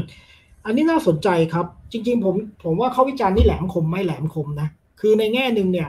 นะครับ แม้แต่ผู้นำทางศาสนาหลาย ๆ ท่านในปัจจุบันนะก็ยังพูดเหมือนเดิมว่าสันติภาพเริ่มต้นจากตัวเราเองอะไรประมาณนี้นะซึ่งจะถามว่าเออมันก็ผิดไหมจากวิธีคิดทางศาสนามันก็ไม่ผิดครับก็ศาสนามันคิดอย่างนั้นจริง ๆ อะใช่ไหมครับ แต่มันไม่ได้แปลว่าเหมือนที่ผมพูดแล้วว่า มันไม่ได้แปลว่ามันไม่มีมิติด้านสังคม คือผมก็ยังมองศาสนาในแง่ดีนะว่ามันมันมีคำสอนทุกด้านแหละ ขัดแย้งกันเองก็มีนะในศาสนา เพียงแต่ว่าประเด็นมันไม่ได้อยู่ตรงนั้นอะประเด็นก็คือคุณหยิบตรงไหนมา แล้วคุณหยิบตรงไหนมาโปรโมทอะนะครับ แต่ว่าก่อนหน้านี้เนี่ยเราจะเห็นเลยว่า มิติด้านนี้ของศาสนาเนี่ยมันถูกโปรโมทมาก เอาแค่พุทธศาสนาเองเนี่ยนะครับ พุทธศาสนามีตั้งหลายแบบนะครับ แล้วก็ไม่ได้ตัดขาดจากการมีแบบมหายาน มีอุดมคติเรื่องช่วยผู้คน มีอุดมคติแบบเออเราต้องไปนิพพานก่อนอะไรเงี้ยมันมีทุกแบบฮะเพียงแต่ว่าอย่างในบ้านเราเนี่ย เราก็โปรโมทไอ้อุดมคติที่เราเราต้องทำตัวเองให้บริสุทธิ์ก่อนให้ดีก่อนแล้วค่อยไปช่วยคนอื่นนะผมคิดว่ามโนคติแบบนี้ต่างหากที่มันทำให้การเข้าใจเรื่องพวกนี้มันเป็นปัญหานะครับ แล้วมันก็ถูกตอกย้ำนะครับ แน่นอนไอ้การถูกตอกย้ำว่าทุกปัญหามันเกิดจากเราเนี่ยนะมันเป็นเรื่องที่เราถูกบ่มเพาะมาจริง ๆ ต้องโทษโทษระบบทุนนิยมด้วยนะครับจริงๆระบบทุนนิยมเนี่ยมันพยายามสอนให้เรา develop ตัวเอง คุณจะต้องกลายเป็นคนที่มีคุณค่า คุณจะต้องกลายเป็นคนที่ เก่ง คุณจะต้องกลายเป็นคนที่สู้ แล้วคุณก็จะประสบความสำเร็จนะครับ แต่ว่าทุนนิยมไม่ได้บอกว่า ก็ไอ้เชี่ยสังคมมึงเป็นอย่างนั้นน่ะมีโครงสร้างทางเศรษฐกิจที่มันกดทับมึงอยู่อะใช่ไหมแล้วทุกคนก็จะมุ่งเป้าที่จะแสวงหาคำตอบเฉพาะของตัวเอง แล้วผมคิดว่าไอ้คนที่มันเห็นช่องเนี่ย มันก็เอาคำสอนทางศาสนามาเซิร์ฟไอ้ประเด็นนี้พอดีเลยนะครับ มันก็แบบการ ไปตอบรับลงล็อกเลยเออลงล็อกพอดีนะครับ แทนที่จะบอกว่าเออศาสนามีไหมมุมของการวิพากษ์วิจารณ์เชิงโครงสร้างผมว่ามันมีนี่แต่มันน้อยอ้าวเกมมันก็ต้องน้อยจริงอะนะพูดกันตรงๆ แต่ในขณะเดียวกันเนี่ยไม่ได้แปลว่ามันไม่มีอะแล้วก็ในขณะเดียวกันมันก็ไม่ถูกเน้นย้ำนะครับ มันไม่ถูกพูดให้มันไปด้วยกันได้มันจึงกลายเป็นว่าเออศาสนาก็เฝ้าพูดแต่แบบว่ามึงต้องพัฒนาตัวเองมึงต้องเริ่มจากตัวเองนะ อย่าไปโทษคนอื่นเฮ้ยจริง ๆ ไม่ใช่ มันปัจจัยต่อ ชีวิตเราคนหนึ่งเนี่ยมันมีอะไรตั้งเยอะตั้งแยะครับ แต่ถามว่าข้อวิจารณ์นี่แหลมคมไหมแหลมคมนะมีส่วนจริงไหมแน่นอนครับ อือค่ะ แล้วอย่างตัวอาจารย์ตุลเองเนี่ย อาจารย์ตุลใช้ใช้ศาสนาในชีวิตประจำวันเยอะแค่ไหนคะแล้วศาสนาได้เข้ามาช่วยช่วย support ในชีวิต มากน้อยแค่ไหนยังไงไหมถ้าเกิดเออเด็กรุ่นใหม่ก็บอกโอ้มัน เราไม่ต้องมีศาสนาก็ได้เราก็ก็ดำรงชีวิตเราไปได้นี่อะไรเงี้ยถ้าถ้าถามอาจารย์ตุลเองที่เห็นว่าศาสนาสำคัญ คือมีพี่คนหนึ่งที่เขาเป็นอัศสนิกนะ เป็นเพื่อนร่วมงานผมนะครับเขาพูดไว้ดีมากเลยนะเขาบอกว่าจริง ๆ ที่เขาไม่ได้นับถือศาสนาเขาไม่ได้แอนตี้อะไรกับศาสนานะครับ แต่เขาคิดว่าสิ่งที่เขามีอยู่รอบๆตัวตัวเนี้ยพอเขาใช้คำว่าพอ เช่นเขารู้สึกว่ามนุษย์เรามันมีสองมิติเนาะมิติด้านร่างกายมิติด้านจิตใจนะครับ โอเค ไอ้มิติความสุขทางกายเนี่ย เรามีเยอะแยะใช่ไหมแต่ว่ามิติที่เป็นความสุขทางใจสำหรับเขาเนี่ยเขามีดนตรีเขามีวรรณกรรมเขามีกวีนิพนธ์เขาบอกว่าอันนั้นมันพอสำหรับเขานะครับ ที่เขาจะให้ให้ความรู้สึกว่าชีวิตเขารุ่มรวยได้ แต่ผมบอกว่าเผอิญผมไม่พอ เพราะว่าบางคำถามมันมันมันมันมันกวีนิพนธ์กับดนตรีมันไม่พอสำหรับผม ผมอาจจะต้องการอะไรอย่างอื่นอีก เพราะมันเป็นแค่เรื่องพอกับไม่พอเองครับ เพราะฉะนั้นสำหรับผมถามว่าเอ๊ะไอศาสนาเขามามีบทบาทคุณต้องต้องพูดอย่างนี้ด้วยนะ ศาสนามันไม่ได้ทำให้เราสงบอย่างเดียวนะครับ แน่นอนมันเป็นภาระบนไหลเราด้วยนะครับ เมื่อเรารับเอาศาสนาไหนมา คือมันไม่ได้มันไม่ได้สะดวกโยทินอะไรขนาดนั้นนะมันไม่ได้เป็นแค่พิธีกรรมมิฉะนั้นเนี่ยเราก็จะนับถือสิ่งที่เราเรียกว่าเขาไงลัทธิพิธีไงจบ แต่ว่าเมื่อคุณเทคศาสนาปุ๊บเนี่ย คุณต้องเอาระบบจริยธรรม ระบบคุณค่าบางอย่างมาไว้กับตัวคุณด้วยสำหรับผมแล้วเนี่ย ผมก็ยังคิดว่า ถ้าผมมีศาสนาเนี่ย มันก็จะทำให้ผมเลิกขี้เกียจบางเรื่องคือคือผมก็อยากจะเป็นคนสบายๆแล้วไปมาพูดเรื่องการเมืองสังคมอะไรเยอะฮะ อยากจะอยู่ไปของกูเนี่ยล่องไปคนเดียวอะแต่ผมก็พอผมเทคศาสนามาเป็นอุดมคติด้วยเนี่ยนะครับ มันก็เอออย่างน้อยสิ่งที่เราทำเช่นการเขียนพูดให้เห็นประเด็นของศาสนาทำให้คนพยายามเข้าใจตีความใหม่ได้นะครับ เป็นความพยายามแบบเนี้ย อันนี้เป็นแรงดลใจที่มาจากศาสนา มันทำให้ผมสามารถที่จะทำงานบางอย่างหรือสัมพันธ์กับคนอื่น นอกเหนือจากมิติ แค่แบบแบบเรื่องของของความสัมพันธ์ทั่วไปอะมันมีเรื่องอุดมคติบางอย่างด้วย หรือว่าศาสนามันกลายเป็นอุดมคติสำหรับตัวผมนะ อุดมคติบางอย่างของชีวิตครับ ค่ะ แล้วแล้วมันจะต่างยังไงกับ คนที่รู้สึกว่าก็อยากทำอะไรให้ ให้เพื่อนมนุษย์อะในความหมายว่าก็อยากจะสื่อสารความรู้หรืออยากหรืออยากเห็นโลกที่มีความสุขมากขึ้น แต่ว่าไม่ได้นับถือศาสนามันมันต่างจาก มันต่างจากอาจารย์ตุลยังไง ไม่ต่างครับ ก็โอเคในแง่อุดมในแง่การมีอุดมคติเพื่อช่วยเหลือคนอื่นเนี่ยไม่ต่างกันเลยครับ จิตใจเป็นเป็นอย่างเดียวกันไม่ต่างกันนะครับ เพียงแต่ว่าเอย่างที่บอกมันมีเรื่องกลิ่นรสมันมีกลิ่น มันมีคำอธิบายบางอย่างเพิ่มเติมนะครับ ต่อสิ่งที่เราทำมันเป็นมันเป็นที่มาของแรงดลใจ ผมคิดว่าเวลาคนที่อยากจะออกไปทำอะไรเพื่อคนอื่น หรือว่าอยากจะทำอะไรสักอย่างก็ได้ไม่ต้องเพื่อคนอื่นก็ได้นะครับ มันมีแรงพลังหรือมันมีแรงดลใจบางอย่าง แหล่งที่มาของแรงดลใจเนี่ยมันมีได้หลายประเภทใช่ไหมเช่น บางคนอาจจะมาจากความใฝ่ฝันที่เห็นสังคมดีขึ้นนะครับ อาจจะมาจาก หนังสือบางเล่มนะครับ อาจจะมาจากประโยคบางประโยคสำหรับผมมันมาจากศาสนาไงแค่นั้นเองมันเป็นแหล่งที่มาของแรงดลใจที่ต่างกันแค่นั้นเองครับอืมอืมอืมค่ะ แล้วมันมันมีประโยคนึงเนาะที่อาจารย์ตุลเขียนในหนังสือพาตาสยามเนี่ยค่ะที่อาจารย์ตุลบอกว่าอาจารย์ตุลพยายามจะเรียกว่าวิพากษ์ศาสนา บอกข้อดีข้อเสียอะไรเงี้ยเพราะว่าอยากจะให้ศาสนานะอยู่กับโลกปัจจุบันได้เออขณะเดียวกันเนี่ย คนที่เคร่งศาสนาก็จะมองว่าอาจารย์ตุลแบบ มาว่าศาสนาเยอะอะไรเงี้ยเหมือนโดนว่าทั้งขึ้นทั้งล่องเลยอิฟอิฟเลยอยากอยากถามอาจารย์ตุลตรงนี้ว่า คิดว่าศาสนาควรที่ทางของศาสนาควรจะเป็นยังไง ถึงจะอยู่ไปกันได้กับกับโลกยุคใหม่เนี่ยค่ะ อือฮึคือคือผมก็มักจะพูดกับเพื่อนนะว่า ถ้าสุดท้ายแล้วศาสนาไม่ปรับตัวนะแล้วมันไปกับเขาไม่ได้นะ มันก็จะโดนถูกทิ้งไปเลยนะครับ ไม่มีใครช่วยอะไรได้นะฮะ นะแต่ผมคิดว่าผมเนี่ยก็ยังเป็นคนที่หวังดีกับศาสนามากนะครับ คือยังเชื่อว่า คือยังนี่อาจจะเป็นความเชื่อที่ผิดเลยก็ได้นะ คือยังเชื่อว่าศาสนา คือมองเมื่อมองจากสังคมไทยนะครับ แน่นอนตอนเนี้ยมันก็มีมีมีความมันมีอะไรมันมีภาพของการที่เรากำลังจะลื้อทุกสิ่งทุกอย่างเนาะเพื่อจะไปสู่สังคมใหม่ใช่ไหมครับ แต่ว่าเราไม่ค่อยถามหรอกว่าสังคมใหม่นะจะอยู่กันยังไง ใช่ไหมเราเรากำลังถอนทุกอย่างเลยบ้านเบิร์ดนะครับ มีหลายกระบวนการช่วยกันถอนช่วยกันรื้อเพดานช่วยกันถอนเสาถอนอะไรเงี้ยนะแต่โอเคมันยังไม่เสร็จหรอก แต่คำถามของผมอะผมคิดว่าวันหนึ่งเรารื้อได้แน่ๆเพียงแต่ว่าเราจะอยู่กันยังไงต่อนะครับ แล้วผมก็มาคำนึงอยู่อย่างหนึ่งว่าเฮ้ยแต่ในเมืองไทยของเราเนี่ยมันไม่ได้มีแต่สังคมเมืองเนาะมันก็มีสังคมต่างจังหวัดนะครับ มันมีศาสนิกไม่มีศาสนิกอีกเยอะแยะเลยนะครับเอ่ออดีตผู้นำพักบางพักเคยพูดกับผมมาเคยคุยกับผมว่า ผมนะแตะบางเรื่องผมไม่ค่อยกลัว ผมพอแตะเรื่องศาสนาเนี่ยโอ้ผมเห็นเลยว่าปฏิกิริยาคนนะเปลี่ยนนะครับ เพราะฉะนั้นเนี่ยมันเห็นชัดเลยว่าศาสนาเนี่ยมันยังเป็นพลังของผู้คนอยู่ค่อนข้างมากนะครับ แล้วด้วยเหตุนั้นเนี่ยถ้าเราจะถามว่าถ้าเรามีสังคมใหม่ที่เราบอกเฮ้ยห้ามมีศาสนาเลยเฮ้ยไม่ได้อะไรเงี้ยเฮ้ยแล้วคนพวกนั้นเขาจะอยู่ที่ไหนอะใช่ไหมหรือว่าเอ๊ะเราจะมีที่ทางอะไรให้เขาใช่ไหมเขาก็จะอยู่ร่วมกับเรายังไงอะผมก็เลยคิดว่าสำหรับผมเนี่ย โอเค ศาสนาเหมือนมรดกโบราณของเราสักอย่างหนึ่งอะแต่ว่าเราสามารถที่จะตีความใหม่ทำให้คนเหล่านั้นก็มีพื้นที่ของเขานะครับ อยู่ร่วมกับคนที่ไม่มีศาสนาได้นะครับอันนี้เป็นเจตนารมณ์ของผม แล้วถามว่าแล้วมันจะอยู่ได้ยังไงก็อยู่ก็ต้องปรับตัว ให้สามารถเข้ากันได้กับคุณค่าของโลกสมัยใหม่คุณยังมาพูดว่าผู้ชายผู้หญิงไม่เท่ากันถ้าคุณยังมาพูดว่าคนสูงต่ำไม่เท่ากันมึงอยู่ไม่ได้แน่นอนกูก็ช่วยไม่ได้ใครก็ช่วยไม่ได้ทั้งนั้นนะครับ แต่เมื่อใดก็ตามที่เออคุณค่าของโลกสมัยใหม่ ศาสนาตีความให้มันไปกันได้ มันก็จะอยู่ได้ แล้วก็แน่นอนเราต้องเปิดพื้นที่นะครับ มันต้องเป็นสังคมที่ที่เป็นพื้นที่ที่คนจะมีศาสนาหรือไม่มีศาสนาก็อยู่ร่วมกันได้ แล้วก็วิจารณ์กันได้ด้วย ไม่ใช่ว่าอยู่กันแบบมึงอยู่ไปกูอยู่ไปไม่ใช่ฮะมันต้องเป็นสังคมที่วิจารณ์กันได้จากทั้งสองฝ่ายอืมค่ะ สังคมไทยเราก็ไม่พูดแบบนี้มันเชยไงอีฟก็คือสุดท้ายแล้วบอก คนศาสนาบอกมึงจะเก็บมันไว้ทำไมอะมึงจะเก็บศาสนาไว้ทำไมอะมันมันมันล้าสมัยแต่คนมีศาสนาบอกโอ้โหมึงวิจารณ์ชิบหายเลยใช่ไหมมึงยังกับพวกล้มศาสนาเลยเอาเอาแล้วแต่มึงแล้วกันครับ ก็แล้วแต่ครับครับ อืมค่ะ ก็คืออ่าจริงๆก็จะพูดเรื่องว่าในไทยเนี่ยมันก็ไม่ได้มีแค่พุทธเนาะในแง่ของศาสนา มันก็มีอิสลามมีคริสต์มีอื่นๆฮินดูอะไรแบบนี้นะคะห รือว่าจริง ๆ แล้วพุทธไทยมันก็ยังมีพราหมณ์กับผีที่เป็นซ่อนเป็นเนื้อเนื้อเดียวกันเนาะอันนั้นก็อีกว่าเป็นประเด็นใหญ่ที่ถ้าจะคุยก็คงคงเป็นอีกอีกตอนแต่ว่าอีจะชวนคุยว่ามันมีประเด็นเรื่องเที่ยวที่ผ่านมาเนี่ย อ่า มันมีประเด็นเรื่องที่รัฐไทยเนี่ย เอาศาสนาพุทธเข้ามา เข้ามาเป็นแก่นแกนในการแสดงถึงคุณธรรมความดีในในหลาย ๆ ครั้งอะไรอย่างเงี้ยนะคะ เช่น หรือรัฐสภาเราที่มีเป็น พระสุเมนหรือว่าเป็นมีพระสยามเทวาธิราชอยู่อะไรเงี้ย ซึ่งหลายคนก็วิจารณ์ว่ามันไปกันไม่ได้กับค่านิยมประชาธิปไตยอะไรเงี้ย มันเป็นการให้ความหมาย ไม่ได้ให้ความหมายกับประชาชนเท่าไหร่นักอะไรเงี้ย หรือมีประเด็นเรื่องการจะบรรจุอ่า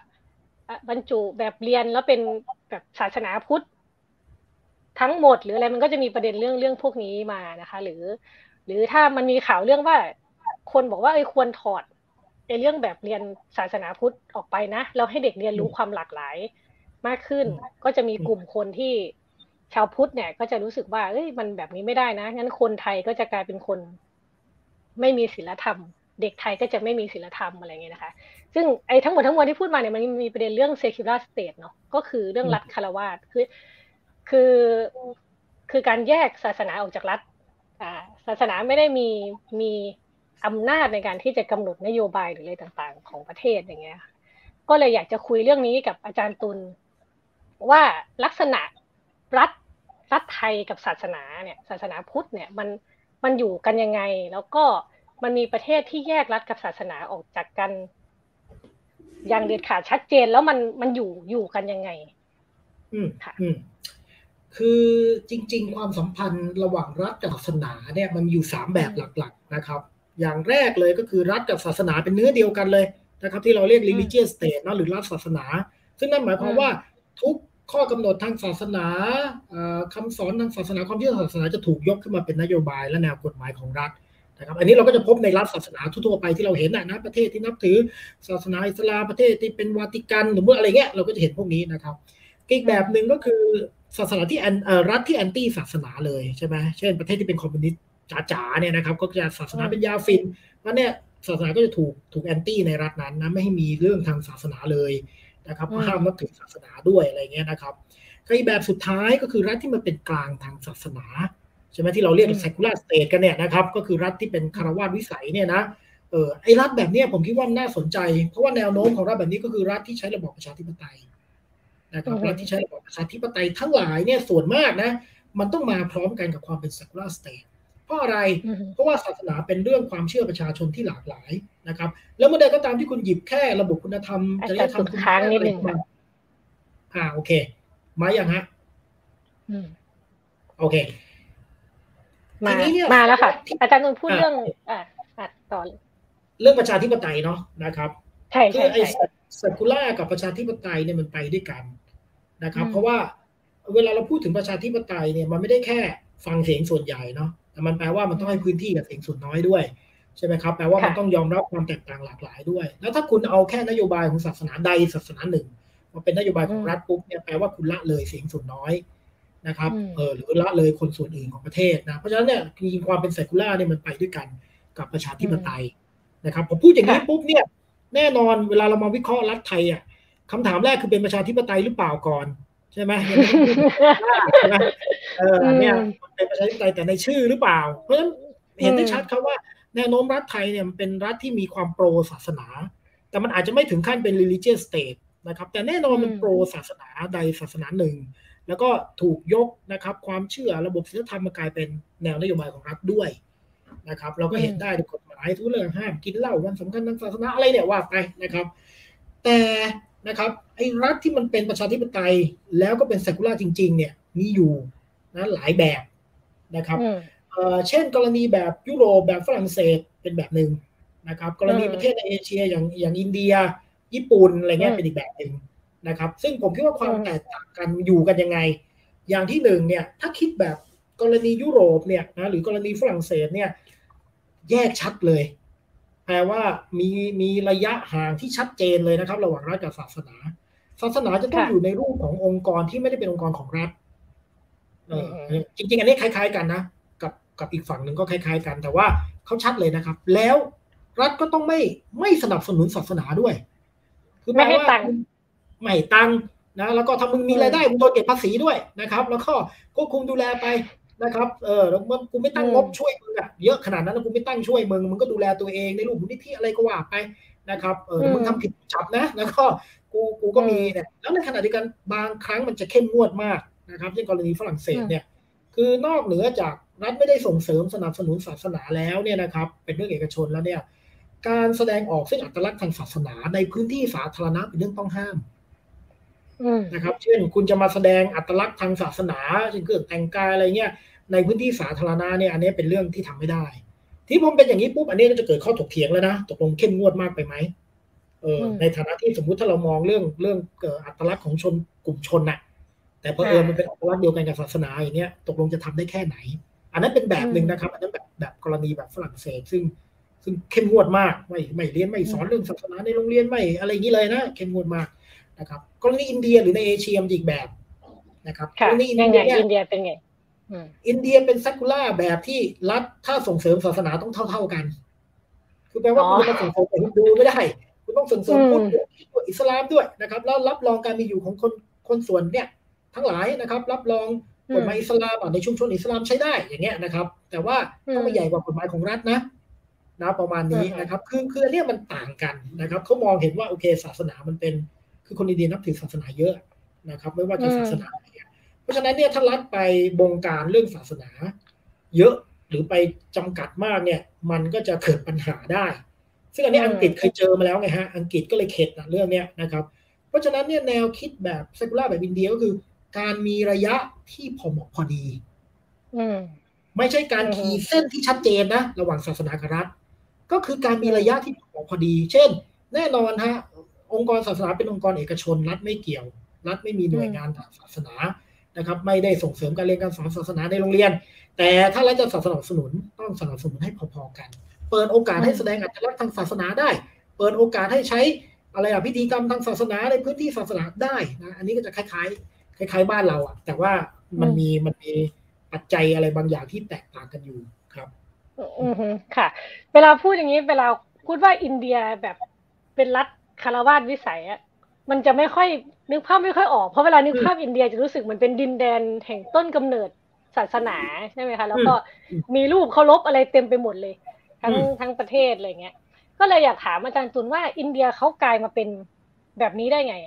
หมายความว่าเซคิลาสเตทที่มันหนักแน่น มั่นคงเนี่ยเราสามารถจัดการกับความแตกต่างหลากหลายจัดการกับระยะห่างที่พอเหมาะพอดีได้เนี่ยค่ะ มันมีที่มาที่ไปไหมให้เราเห็นเป็นตัวอย่างว่าเออจะเราจะเริ่มจัดการกันยังไง คือจริงๆเนี่ยอินเดียเนี่ยมันเป็นมันเป็นประเทศที่มีศาสนา เยอะใช่ไหมตั้งแต่โบราณเป็นแหล่งกำเนิดศาสนานะครับ แต่สิ่งหนึ่งที่มาพร้อมกับความเป็นแหล่งกำเนิดหลากหลายศาสนาเนี่ยก็คือ tolerance นะความอดทนอดกลั้นนะครับจริงๆ ถ้าเราไปย้อนดูในประวัติศาสตร์อินเดียโบราณเอง เราจะเห็นเรื่องเนี้ยมีมาตั้งแต่สมัยโบราณอะ ใช่ไหมเช่น ในจารึกพระเจ้าอโศกพระเจ้าอโศกก็จะบอกโอเค เราไม่เบมศาสนาอื่นนั้นก็ก็ทุกคนอยู่กันอะไรเงี้ยนะแต่ว่าโอเค ในความเป็นจริงก็แล้วแต่นะ แต่ไปถึงในจารึกมันเขียนแบบนั้นอย่างเงี้ยนะครับ หรือว่าอินเดียเคยมีบาดแผลหลายครั้งนะครับกับการที่มีการชูศาสนาใดศาสนาหนึ่งใช่ไหมครับเช่นในช่วงราชวงศ์โมกุลเนี่ยจักรพรรดิบางองค์ใช่ไหมเช่นเอารังซาบเนี่ยก็ใช้นโยบายแบบมุสลิมเข้มข้นอย่างเงี้ยคุณจะรับราชการคุณต้องเป็นมุสลิม ใช้กฎหมายชารีอะห์เรียกภาษีจิสยาอะไรเงี้ย มันก็ทำให้คนฮินดูไม่พอใจก็เกิดการต่อสู้เกิดการอะไรเนี่ยมันเป็นบาดแผลที่มีมาครับ ทีนี้เมื่ออังกฤษเข้าไปในอินเดีย อังกฤษก็เคยไปแตะเรื่องศาสนาของเขาอะกรณีทหารซีปอย แล้วก็เกิดขบฏทหารขึ้นมาเนี่ย อังกฤษก็เข็ดเรื่องเนี้ยมันข้าหลวงอังกฤษยุคหลังเนี่ยจึงบอกว่าโอเค ศาสนาเราไม่ยุ่ง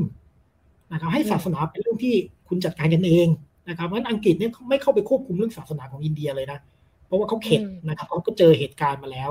อันนี้มันเป็นปัจจัยทางประวัติศาสตร์นะครับ ที่ทำให้อินเดียเนี่ยมันเป็น secular state แบบที่ว่า โอเค ศาสนามีมีไปนะมีไปในพื้นที่ตัวเองอย่าละเมิดกฎหมายแล้วกันนะครับ แล้วก็คุณจะโปรโมทเผยแพร่ยังไงเนี่ยทำไป แล้วมันก็เป็นเรื่องบริบทของการเปลี่ยนแปลงทางการเมืองอินเดียด้วยนะครับพรรคการเมืองอินเดียเนี่ยมันมีทั้งแนวโน้มที่จะชูฮินดูนิยมนะหรือชาตินิยมก็มี หรือพรรคการเมืองที่เน้นความเป็นตะวันตก ก็มีนะครับแล้วก็ขับเคี่ยวกันในสภา มันก็เลยทำให้เห็นอินเดียเป็นอย่างเงี้ยนะในทางหนึ่งโอเค ศาสนาอยากมีมีไปนะครับแล้วก็ในทางไอ้คนไอ้คนต่อสู้ไอ้คน anti เอามึงก็ anti ไปนะครับ เป็นปรากฏการณ์ที่เราเห็น แล้วก็น่าสนใจนะ อินเดียเนี่ยมีประชากรฮินดู 80%นะจากประชากรพันล้านคนเนี่ยนะครับ โดยคร่าวๆดูมีตั้ง 800 ล้านคนนะแต่ถ้าเราไปดูแผนอินเดียเนี่ยเราเห็นว่าคนศาสนาอื่นเนี่ยเขากระจุกตัวในบางรัฐ เช่นบางรัฐพุทธจะเยอะ บางรัฐศาสนาซิกจะเยอะอย่างเงี้ย ซึ่งแน่นอนนะถ้ามีนโยบายชูศาสนาใดนะคุณเสร็จนะเวลาเลือกตั้งอะผมคิดแบบนั้นในรัฐนั้นคุณแพ้เพราะฉะนั้นเนี่ยคุณจะต้องเกลี่ยไอ้ผลประโยชน์ทั้งหมดของการกระจายเรื่องเนี่ยนโยบายนี่ให้มันทั่วๆ ไม่งั้นคุณก็เสร็จนะครับมันมีปัจจัยแบบนี้ด้วย ฮะอืมอืมค่ะจริงๆจำได้ว่าเคยเคยคุยกับอาจารย์ตูนก่อนหน้านี้เนาะตลอดเลยกันอาจารย์ตูนเคยพูดถึงลักษณะประชากรศาสตร์ของของแต่ละศาสตร์ไอแต่ละคนนับถือศาสนาในอินเดียด้วย เช่น ถ้าเป็นชาวพุทธเป็นชนอาจจะไม่ใช่ชนชั้นสูงอะไรแบบเนี้ยในความหมายว่าฐานะทางการเงินอย่างเงี้ยค่ะ อืม อืมเผื่อเล่าเกร็ดพวกนี้นิดนิดนึงห มายถึงว่าคนคนที่เขาไม่ได้มีเศษสถานะสูงอย่างนี้ใช่ไหมครับแล้วใช่ก็มันใช่มีเช่นแบบ แบบมันเกี่ยวข้องกันไหมเช่น คนพุทธในอินเดียอาจจะไม่ใช่คนรวยอะไรแบบเนี้ยเออผมคิดว่าอันนี้ก็เกี่ยวนะ คือจริง ๆ แล้วเนี่ยอืมเรื่องหนึ่งที่น่าสนใจเนี่ยนะครับเอ่อ เรื่องระบบวรรณะในอินเดียเนี่ยนะจริงๆเนี่ยมันก็เป็นเรื่องที่ถูกขับเน้นมากขึ้นในสมัยอังกฤษนะมันมีหนังสือหลายเล่มพูดว่าจริงๆแล้วเนี่ยมันมันถูกขับเน้นมากขึ้นในสมัยอังกฤษ และในขณะเดียวกันเนี่ย movement ของชาวพุทธที่เกิดขึ้นใหม่เนี่ยนะครับต้องบอกว่าชาวพุทธเนี่ยมันเป็นเรื่องรื้อฟื้นนะนะครับเพราะว่าก่อนหน้านั้นพุทธศาสนาเนี่ยไม่ได้อยู่ในอินเดียแล้วนะครับ แล้วก็อืมเอ่อดร.อัมเบดการ์เนาะก็เป็นคนที่พยายามจะรื้อฟื้นพุทธศาสนาขึ้นมานะครับ โดยโดยปฏิเสธเรื่องระบบวรรณะด้วย เพราะเราจะเห็นเลยว่าเอ่อ กระบวนการทางศาสนา เช่นพุทธศาสนาเนี่ยมันมาพร้อมกับการเมืองคือฉันพยายามจะปฏิเสธระบบคุณค่าทางสังคมแบบเดิมอะเพราะฉันถูกนิยามจากพวกเดิมว่าฉันเป็นคนต่ำต้อยอะฉันเป็นอืมชนชาติต่ำเนี่ยฮะเออกูเลิกเลยกูเป็นพุทธนะครับเนี่ยเราก็เห็นเลยว่าเออเพราะฉะนั้นมันตีคู่กันมานะไอความความเป็นศาสนาเนี่ยซึ่งมาพร้อมกับการปฏิวัติ หรือการปฏิรูป นะครับความคิดทางการเมืองด้วย ผมเลยคิดว่าบรรดาคนเล็กคนน้อยในอินเดียนี่ที่หันไปนับถือพุทธตามดรเอเบตกาเนี่ยมันเลยกลายเป็น movement อันใหม่ของคนพุทธนะครับแล้วมันก็เลยเห็นเลยเห็นได้ชัดเลยนะครับว่ามันไม่แยกออกจากกันนั้นอืมเขาก็ยอมรับอะว่าก็เนี่ยก็ศาสนาก็เป็นเรื่องการเมืองนั่นแหละ ก็ถูกอืมก็เนี่ยกูต้องลืมตาอ้าปากกูต้องเปลี่ยนแปลงสถานภาพตนเองผ่านการใช้ความคิดในศาสนาหรือตีความศาสนานั้นชาวพุทธอินเดียก็มีเอกลักษณ์หรือมีอัตลักษณ์ในเรื่องนี้มากนะครับว่า เขาเขาพยายามจะเปลี่ยนแปลงทางสังคมผ่าน การนิยามนะครับ โดยความเชื่อทางศาสนาด้วยอืมอืม อืม ค่ะ ฟังแล้วสนุกมากเลย แต่ว่าจะบอกท่านผู้ชม ท่านผู้ฟังว่าจริง ๆ เรื่องอะไรประมาณนี้เนี่ย มีเกร็ดเยอะมากเลยนะคะในหนังสือพระตาสยามเนาะเล่มล่าสุดครับของอาจารย์ตุลครับเล่มที่ปรากฏบนหน้าจออาจารย์ตุขลอบคุณที่ช่วยขายครับอีฟครับ ค่ะ ก็เราคุยกันมาประมาณชั่วโมงหนึ่งแล้ว แต่ว่าช่วงท้ายๆเนี่ย สักยี่สิบสามสิบนาทีเนี่ยจะเปิดให้คำมีคำถามจากจากทางบ้านนะคะ แล้วว่าอีฟอือฮึอีฟก็จะมีคำถามอีกสักหนึ่งถึงสองคำถามนะก่อนก่อนอือฮึที่จะไปรอบคำถามนะคะ ถ้าเกิดใครดูอยู่ชมอยู่นี่ก็สามารถพิมพ์คอมเมนต์มาได้เลยนะคะทางช่องทาง YouTube แล้วก็ Facebook เนาะนี่มีหลายคนเลยมาเรียกอาจารย์ตุลบอกเรามาซิงอืมอาจารย์ เราตุลซิงไม่มาครับวันนี้เราเรามาซิงไม่มาผมสิงพักวันหนึ่งฮะ เหนื่อย ค่ะ มีมีคนบอกว่าจริงๆอยากได้แบบสนับสนุน prop สนับสนับสนุนเงินเพื่อให้อาจารย์ตุลมี prop มากขึ้นโอ้นะดีค่ะเลยครับสาธุเลยฮะ ต้องการมากเลยฮะครับค่ะก็มีคนแซวเรื่องว่าทำไมวันนี้ไม่ใส่เสื้อกล้ามอ๋อวันนี้มาในนามอาจารย์มาในนามอาจารย์สมจิตนะอาจารย์ตุคลรับ คว้าเสื้อไหนได้ก็ใส่มาคุยด้วยนี่แหละฮะอือฮึเสื้อกล้ามมีน้อยครับใช้สอยอย่างประหยัดฮะครับ ค่ะค่ะโอเคเดี๋ยวอีฟจะต่อประเด็นท้ายๆอีกสักนิดนึงแล้วก็ไปช่วงอือฮึคำถามนะคะอือฮึอ่าเมื่อกี้เราคุยเรื่องอินเดียเนาะสนุกสนานมากเลย แต่ว่าทีนี้ชวนกลับมามองที่ไทยค่ะ ว่าช่วงช่วงเลือกตั้งที่ผ่านมา มันก็มีแบบพักการเมือง หลายพักที่ชูนโยบายแบบศาสนาน่ะ เอาศาเอาอืมศาสนานำเช่น เช่นพักของคุณไพบูลย์นิติตะวันอะไรอย่างเงี้ยนะคะอาจารย์ตุลเราเห็นอะไรจากปรากฏการณ์นี้บ้าง คือจริง ๆ เนี่ย ผมผมคิดว่าอย่างนี้ด้วยนะฮะเอาจริง ๆ แล้วเนี่ย ชาวพุทธในเมืองไทยเนี่ยก็มีหลากหลายแบบเนาะ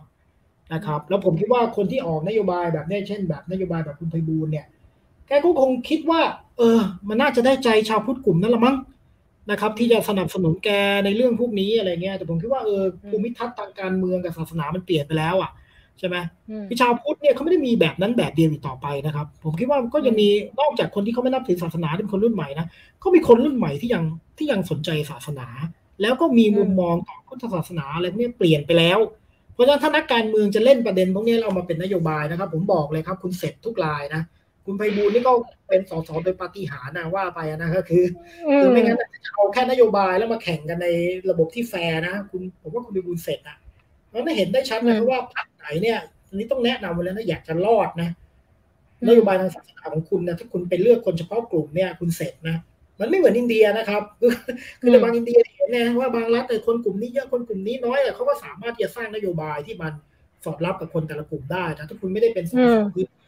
คุณเป็นบัญชีรายชื่อ แล้วคุณจะมาเอาอย่างเงี้ยคุณเสร็จนะครับ คุณเสร็จอืมแล้วก็ตลกด้วยว่ามันยังมีคนที่เชื่อว่าการยกชูนโยบายแบบนี้จะทำให้ให้ได้รับเลือก ซึ่งผมคิดว่ามันมันมันมัน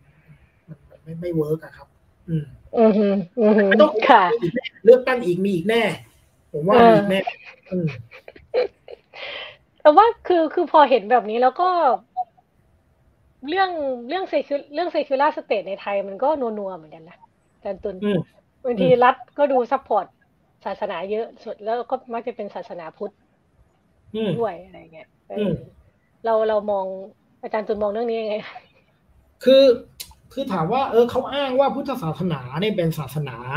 ของคนส่วนใหญ่ ซึ่งอันนี้ก็ไม่แปลกครับก็ใช่ก็ใช่จริงในเชิงข้อเท็จจริงก็ใช่นะครับ แต่ว่า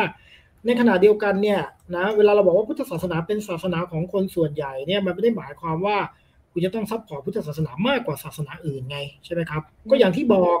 นะครับว่าเออถ้าถ้าเชื่อมั่นว่าพุทธศาสนาเป็นศาสนาของคนส่วนใหญ่ ก็ให้ศาสนิกเขาดูแลสิครับอืมใช่ไหมฮะถ้าศาสนิกเขามีเยอะนี่คุณจะกังวลอะไรอะใช่ไหมฮะเออหรือว่าศาสนาอื่นๆเองก็ตามแต่เนี่ยนะครับ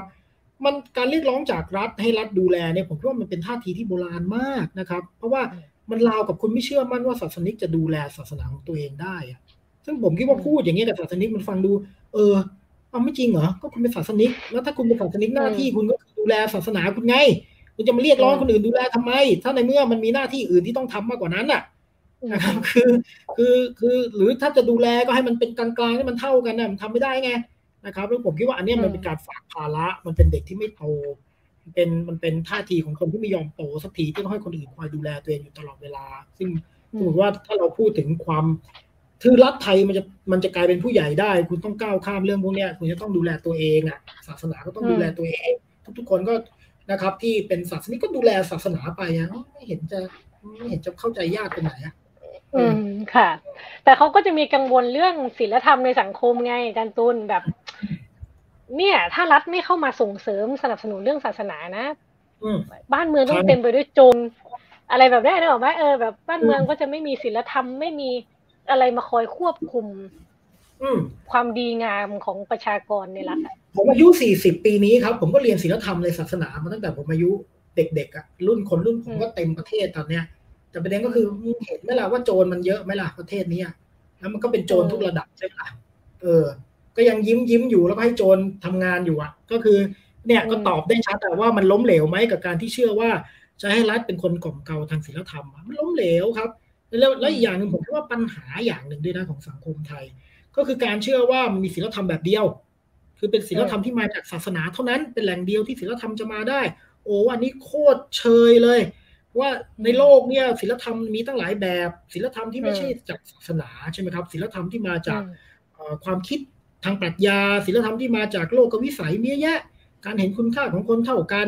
การเอ่อ เอ่อเน้นเรื่องสิทธิเสรีภาพเนี่ยนะครับเนี่ยไม่เห็นต้องต้องมาจากศาสนาเลยระบบศีลธรรมแบบเนี้ย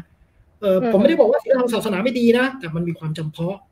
ใช่ไหมครับเออคุณบอกกินเหล้าไม่ดีในศาสนาหนึ่งอีกศาสนาหนึ่งเขาไม่ห้ามอะเห็นแล้วนี่มันมันจำเพาะอะกินเนื้อสัตว์บางชนิดได้บางชนิดไม่ได้จะเอายังไงอะ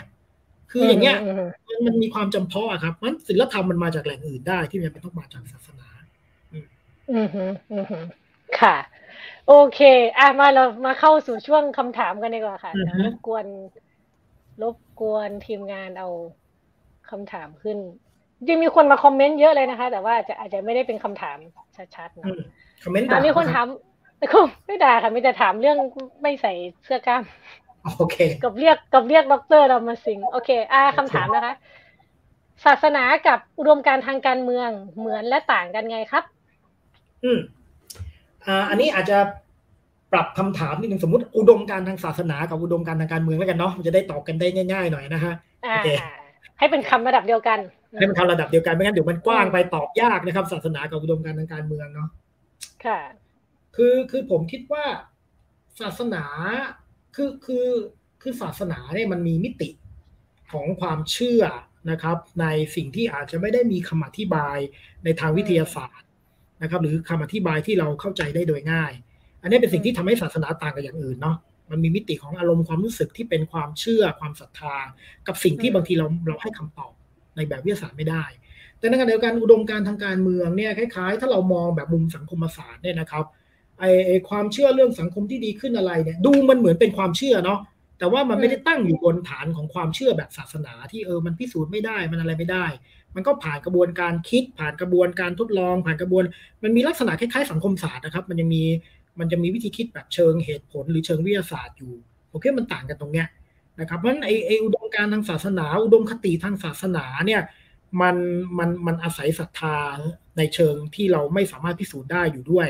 แต่ว่าอุดมการทางการเมืองเนี่ยมันต้องตั้งอยู่บนฐานคิดบางอย่างนะครับ ที่มันมันมันก็อาจจะไม่ถึงกับโอ้ เรียวขนาดนั้นวิทยาศาสตร์ขนาดนั้นหรอก แต่ว่ามันยังอยู่บนบนบนคำอธิบายบางชุดอะที่ที่ที่ไม่ได้เป็นความเชื่อนะครับ มันต่างกันตรงเนี้ยสำหรับผมนะไม่รู้ไม่รู้ตอบเคลียร์หรือเปล่าครับอืมค่ะ โอเค อะคำถามถัดไปเลยค่ะ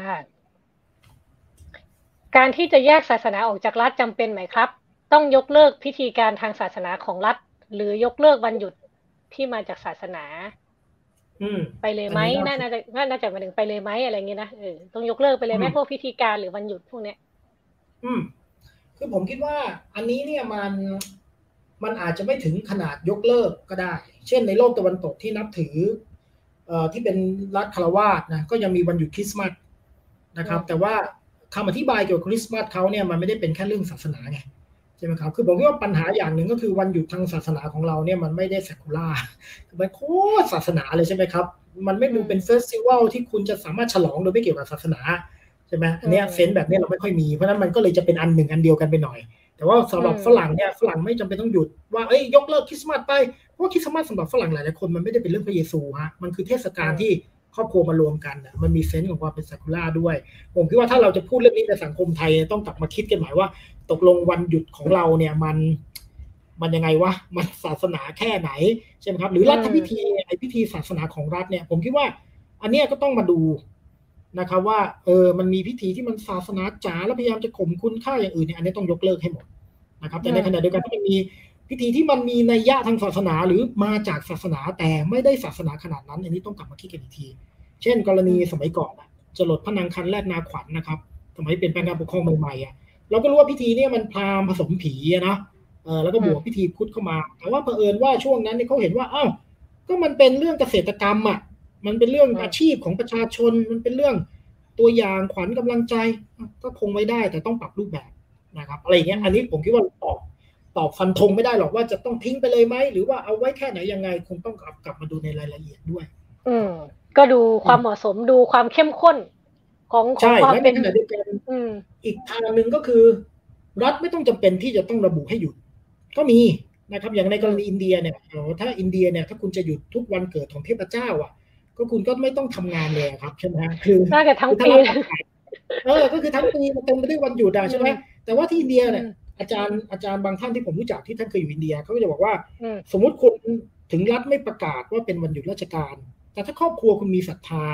หรือครอบครัวคุณเป็นศรัทธาคุณหยุดได้นะครับเขาเขาเขาไม่ได้ถือว่าโอ้โหคุณขาดร้ายแรงอะไรนะครับ คุณหยุดได้ ซึ่งอันนี้ก็จะเป็นอีกแนวทางก็คือ รัฐไม่ประกาศ ประกาศเฉพาะอันที่สำคัญจริง ๆ ที่คนส่วนใหญ่เขาไอ้นี้นะ แต่ว่าไอ้ที่เป็นเล็ก ๆ น้อยๆก็เป็นเรื่องของแต่ละคน อืมอืมอืมค่ะ จริงก็เหมือนที่อาจารย์ตุลพูดอย่างวันเข้าพรรษาอะไรเงี้ย คือไม่ใช่อืมแค่ว่าหยุดนะ ไม่ขายเหล้าด้วยแบบเนี้ยอืมเออ คือไอไอตัวกฎหมายที่มันมาจากมาจากเรื่องศาสนาเนี่ย มันอืมมันอาจจะจำเป็นต้องไปทบทวนหรือเปล่าใช่ว่าใช่มันใช่ควรอันนี้มาใช้หรือเปล่าใช่ไหมคะใช่อืมใช่โอเคค่ะ อะคำถามถัดไปเลยทำไมชาวทำไมชาวพุทธบางคนแชร์ธรรมะทุกวัน แต่กลับเงียบเรื่องการอุ้มหายหรือปราบม็อบ อืม เออ อันนี้น่าสนใจ ผมคิดว่ามันมีมโนคติบางอย่างนะครับ ที่มันทำให้เกิดปรากฏการณ์นี้ อย่างที่หนึ่งนะครับ ผมคิดว่ามันมีการพยายามที่จะบอกว่ามีบางสิ่งบางอย่างที่ชั่วร้าย โดยตัวมันเองเช่นการเมืองอืมนะการเมืองม็อบนะครับ อันนี้เป็นสิ่งชั่วร้ายศาสนิกไม่ควรไปยุ่ง เพราะมันจะทำให้แปดเปื้อนไม่บริสุทธิ์ไม่สะอาดพอเป็นอย่างนี้ปุ๊บเนี่ยนะครับเขาก็จะมองว่ามันเป็นอีกเรื่องหนึ่งนั้นในฐานะศาสนิกที่ดีเขาไม่ควรจะไปยุ่งเรื่องพวกนี้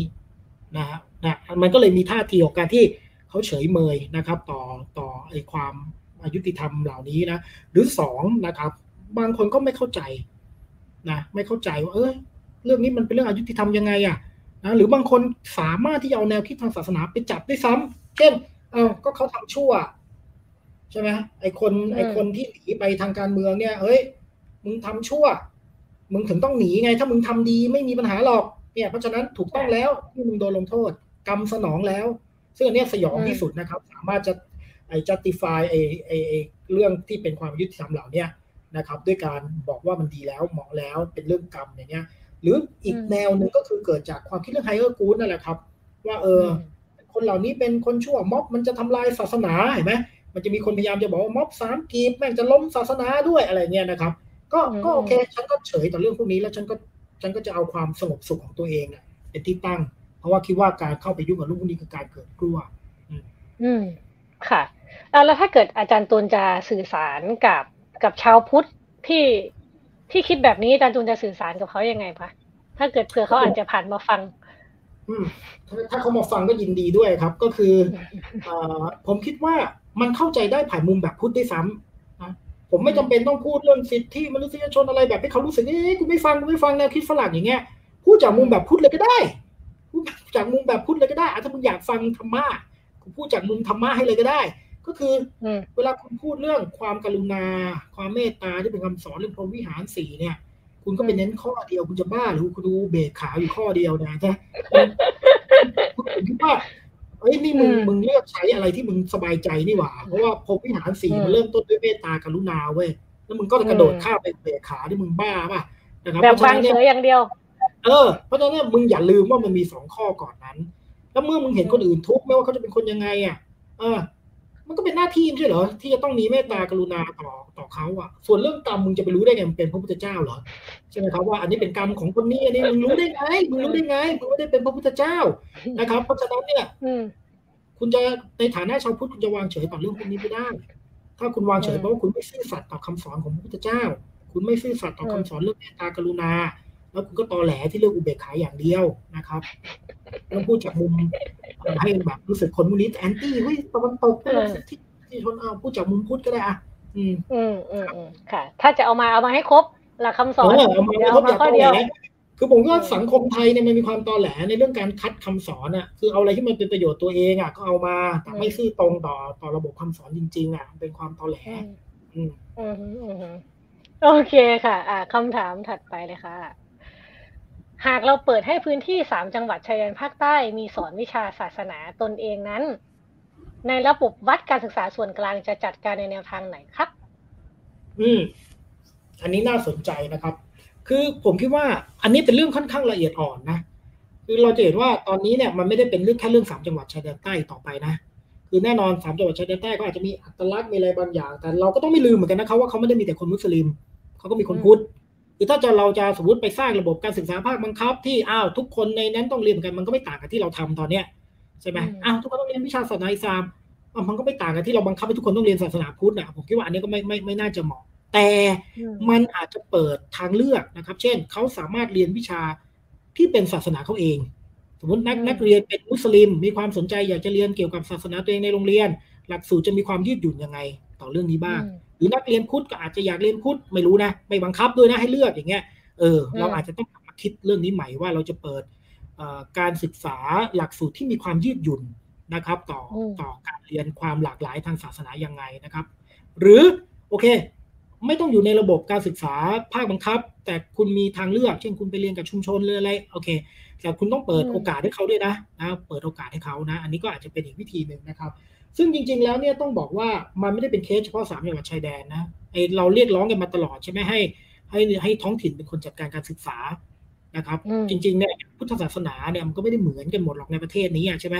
คนเหนือคนอีสานพูดภาษาเดียวกันน่ะใช่ไหมคนใต้เนี่ยก็ปล่อยให้เขาเรียนไอ้หลักสูตรท้องถิ่นนะที่จัดการนะผมคิดว่าอันนี้ก็จะเป็นแนวทางหนึ่งรวมทั้งเรื่องศาสนาด้วยนะครับที่เป็นไปได้ คือเปิดโอกาสให้ท้องถิ่นมาร่วมพิจารณาการใช้หลักสูตร แต่ต้องไม่บังคับกันนะ หมายถึงว่าไม่งั้นมันก็จะกลับไปอีหลอบเดิมอะอืม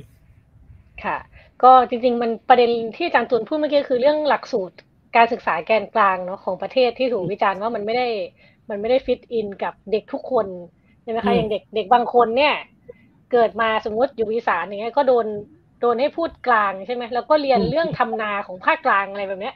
หรือวัฒนธรรมลุ่มแม่น้ำเจ้าพยาคือโอเค เราได้เรียนรู้อะไรก็ก็จริงแหละแต่ว่าวัฒนธรรมท้องถิ่นที่ ที่เด็กอาศัยอยู่จริง ๆ อะ ไม่ได้รับ ไม่ได้รับการเอามาสอนอะ อืม ซึ่งซึ่งศาสนาก็ก็เป็นหนึ่งใน หนึ่งในประเด็นที่มันหลากหลายพวกนั้นนะคะนี่จะขอผมคิดว่าเสริมนิดนึงเวลาเราเรียนเราเราเราจัดการหลักสูตรเนี่ยนะครับ เราเรียนความเป็นอื่นได้นะไม่แปลกนะเราเรียนความเป็นอื่นได้ แต่ปัญหาของบ้านเราก็คือ ความเป็นอื่นอันนั้นถูกทำให้กลายเป็นคุณค่าหลัก แทนคุณค่าเดิมที่เรามีอืมคือแทนที่โอเค ฉันรู้ว่าไอ้คนกรุงเทพมันเล่นสงกรารกันยังไงอะ ไม่ใช่อะดันบอกว่าเนี่ยอย่างเงี้ยถูกอ้าวแล้วที่กูมีล่ะที่บ้านกูเป็นล่ะไอ้ภาษาพูดกูอะตกลงไอ้แบบนั้นถูกใช่ไหมที่แบบที่กูพูดนี่ผิดใช่ไหมนะครับผมคิดว่าอะไรปัญหามันเป็นแบบนี้ คือเราไม่ได้เรียนในฐานะที่มันเป็นความเป็นอื่นอะแต่เราเรียนอย่างกับมันเป็นคุณค่าที่สำคัญกว่าที่เรามีอะอืมฮึอืมฮึค่ะ โอเคอะคำถามถัดไปค่ะอ่า ที่ประเทศญี่ปุ่น ศาสนาพุทธกับพระสามารถเข้าไปอยู่ในวัฒนธรรมป๊อปอย่างหลากหลายมาก ทั้งในมังงะหรืออนิเมะแต่กับไทยเนี่ยแค่ทำขนมรูปพระเครื่องยังโดนสำนักพุทธติว่าไม่ควรทำอาจารย์ตูนคิดว่าปรากฏการณ์นี้สะท้อนให้เห็นอะไร อืม อันนี้ก็น่าสนใจนะครับ คือคืออย่างกรณีญี่ปุ่นเนี่ยนะครับ ศาสนาเขาต้องค่อนข้างปรับตัวค่อนข้างมากนะครับ เพราะว่าญี่ปุ่นเนี่ยมันมีมันมีประวัติศาสตร์ที่ศาสนาเช่นชินโตเนี่ยมันโดนใช้ในฐานะที่เป็นอุดมการรัฐ แล้วมันก็พาคนไปตายจำนวนมากนะเพื่อพระจักรพรรดิหรือแม้กระทั่งพุทธศาสนาที่กายเซนใช่ไหมครับในญี่ปุ่นที่พระไปเป็นนักรบอะไรเงี้ยมันเคยเกิดเหตุการณ์แบบเนี้ยนะครับเมื่อเมื่ออเมริกันชนะญี่ปุ่นนะเนาะนั้นศาสนามันต้องแยกจากรัฐนะครับ แล้วมันก็เลย แต่ว่าคนก็ยังนับถือศาสนาแล้วทำยังไงที่ศาสนามันจะอยู่เนี่ย พวกพระเขาก็ต้องคิดแล้วอะว่าเขาต้องปรับตัวนะครับเพราะทีนี้เนี่ยในการปรับตัวในญี่ปุ่นสิ่งหนึ่งที่น่าสนใจก็คือ มันถูกถอดไอ้มิติเรื่องความศักดิ์สิทธิ์ออกไปค่อนข้างเยอะนะครับ แต่ของไทยเราเนี่ยนะครับผมคิดว่ามันมีมิติเรื่องความศักดิ์สิทธิ์เนี่ยค่อนข้างมาก และความศักดิ์สิทธิ์เนี่ยมันเป็นผลผลิตในวัฒนธรรมเราเองด้วยนะ มันไม่ใช่มันไม่ใช่อะไรอะมันไม่ใช่แก่นของคำสอนทางศาสนาด้วย เช่นกรณีเวลาเราทรีตพระพุทธรูปเนี่ย เราไม่ได้ทรีตแค่เป็นรูประลึกถึงพระพุทธเจ้าอะไรเงี้ยใช่ไหมไม่ใช่เรานึกว่ามีความศักดิ์สิทธิ์มีความห้ามลบลูมีความอำนาจในตัวเองอย่างเงี้ย ซึ่งอันนี้มันเป็นวิธีคิดเรื่องความศักดิ์สิทธิ์แบบเราไงคือถ้าเราไม่ถอดอันนี้ออกไปเนี่ยนะครับ เราจะไม่สามารถดัดแปลงไปสู่วัฒนธรรมป๊อปได้เลย เพราะเราก็จะยึดมั่นความศักดิ์สิทธิ์ที่ละเมิดไม่ได้ มันนิยามความศักดิ์สิทธิ์ต่างกันนะในขณะที่ญี่ปุ่นอาจจะมองเออศักดิ์สิทธิ์ก็มีอยู่แหละแต่ว่า มันมันคนละเรื่องกันนี่ถ้ามันจะแปลงวัฒนธรรมมันก็ไม่ได้ทำลายอะไรนี่ไม่ได้ทำลายความศักดิ์สิทธิ์ในมิติแบบพุทธศาสนาจริง ๆอะไรเงี้ยผมคิดว่ามันมันมีปัจจัยเชิงวัฒนธรรมอยู่ด้วยครับเหมือนกับญี่ปุ่นเขาเจอเหตุการณ์สำคัญนี่มันมาเปลี่ยนคุณค่าความหมายของของศาสนาเขาไปด้วยใช่ไหมเหมือนที่อาจารย์ตุนพูดคือเดิมเนี่ยญี่ปุ่นถามว่ายึดมั่นความศักดิ์สิทธิ์แบบแล้วโอ้โหใช่นะพระจักรพรรดินี่เหมือนเทพเลยนะครับพระจักรพรรดินี่เป็นเทพในร่างมนุษย์เลยนะครับเพราะฉะนั้นคนถึงยอมไปตายเพื่อพระจักรพรรดิไง นะพระพระจักรพรรดิศักดิ์สิทธิ์ขนาดนั้นนะวันหนึ่งใช่ไหมสิ่งที่ในพลแม็กอาเธอร์ทำก็คืออ้าวพระจักรพรรดิพูดดิพูดวิทยุดิว่าแพ้คนญี่ปุ่นใจสลายเลยว่าเฮ้ยพระจักรพรรดิเป็นคนนี่ว่าเป็นคนเหมือนเรานี่ว่า ก็พูดได้เหมือนเรานี่ว่านะอะไรเงี้ย ซึ่งซึ่งฮะมันก็ทำลายความศักดิ์สิทธิ์ในระบบพวกนั้นไปนะครับแล้วก็เลยกลายเป็นว่าศาสนาก็ต้องคิดทบทวนใหม่ว่าจะอยู่ยังไง แล้วผมคิดว่ามันมีมิติของความเปิดกว้างในทางวัฒนธรรมด้วย ญี่ปุ่นก็ต้องปรับตัวนะครับ มันก็มีอะไรแบบนี้อยู่ด้วย ค่ะ โอเคค่ะ ตอนนี้น่าจะเหลือประมาณสองสามคำถามเนาะก็น่าจะพอดีรายการ โอเคคำถามถัดไปมาเลยค่ะ เรื่องสิทธิธรรมของผู้ปกครองที่อิงอยู่กับศาสนายังส่งผลมากแค่ไหนในสังคมไทยปัจจุบัน เอ่อก็อาจจะต้องตอบจากสองแง่มุมนะครับ จากมุมของตัวผู้ปกครองเอง ถ้าเรามองสังคมไทยปัจจุบันเนี่ยนะครับจริงๆ ไม่ต้องสังคมไทยก็ได้สังคมเอเชียตะวันออกเฉียงใต้เนี่ยเรายังเห็นอยู่นะครับว่าผู้ปกครองเนี่ยพยายามจะสร้างสิทธิธรรมผ่านศาสนาอยู่ในกรณีพม่าเนี่ยนะครับเมียนมาเนี่ยนะเราจะเห็นเนี่ยผู้นำรัฐบาลพม่าทุกสมัยเลยนะที่เป็นเผด็จการทหารเนี่ยนะครับ ต้องสร้างวัด ต้องไปทำบุญกับพระเกจิสำคัญสำคัญครับแล้วก็ถือว่าชาวพม่าเป็นชาวพุทธนะครับ แล้วถ้าคุณจะคุณจะคลองใจชาวพม่าได้เห็นว่าเออ ก็คุณจะต้องแสดงให้เห็นว่าคุณสนับสนุนพุทธศาสนานะครับผมคิดว่าปรากฏการณ์นี้ก็ยังมีอยู่ในสังคมไทยด้วยนะครับ การหรือแม้กระทั่งเอาง่าย ๆ อย่างกรณีพศที่ผ่านมาเนี่ยนะครับ จริงๆเราก็เห็นความพยายามเนาะในการเข้าไปจัดการองค์กรสงฆ์นะครับ ซึ่งก็อันนี้ก็ไม่รู้ว่าจะมองคือจากมุมของผู้ปกครองอาจจะเป็นไปได้ว่าเขามองว่านี่เป็นสิทธิธรรม แต่มันเป็นสิทธิธรรมตามจารีตต้องพูดอย่างนี้นะการสร้างสิทธิธรรมผ่านการอุปถัมภ์ศาสนาเนี่ยมันเป็นสิทธิธรรมตามจารีตครับ มีมาตั้งแต่โบราณ แล้วถามว่าตอนเนี้ยสังคมมันมันมันเน้นศีลธรรมเรื่องนี้ไหมไม่แล้วนะครับ มันอาจจะมีแค่คนบางกลุ่มอะที่ยังเชื่อเรื่องพวกนี้อยู่อะใช่ไหมโอ้เป็นผู้มีบุญเป็นอะไรอย่างเงี้ยนะครับ เป็นสิทธิธรรมที่จะสามารถปกครองได้ แต่ผมคิดว่าคนส่วนใหญ่เนี่ยไม่ได้คิดเรื่องสิทธิธรรมในการปกครองผ่านมุมจารีตแบบนี้แล้ว มันเปลี่ยนไปแล้ว มันเป็นเรื่องอื่นนะเพราะฉะนั้นเนี่ยเราก็จะเห็นว่าเออสังคมไทยมันมันในแง่ของตัวประชาชนนะครับ อาจจะไม่ได้ไม่ได้เข้าใจหรือไม่ได้คิดแบบนั้นแล้วอืมอืมค่ะ โอเคคำถามถัดไปค่ะทำไมรัฐไทยถึงปิดกั้นการมีภิกษุณีอ่าแล้วในความคิดของอาจารย์ควรเปิดให้มีในไทยหรือไม่เพราะอะไร โอ้ควรมีที่สุดครับ ควรมีที่สุดครับ คืออย่างนี้ครับ จริง ๆ แล้วความพยายามที่จะมีต้องพูดต้องต้องให้ข้อมูลนิดหนึ่งนะ ตอนนี้ภิกษุณีเนี่ย มีในบ้านเราเนี่ยหลายร้อยรูปแล้วนะครับ ซึ่งไม่ได้รับการรับรองจากรัฐนะ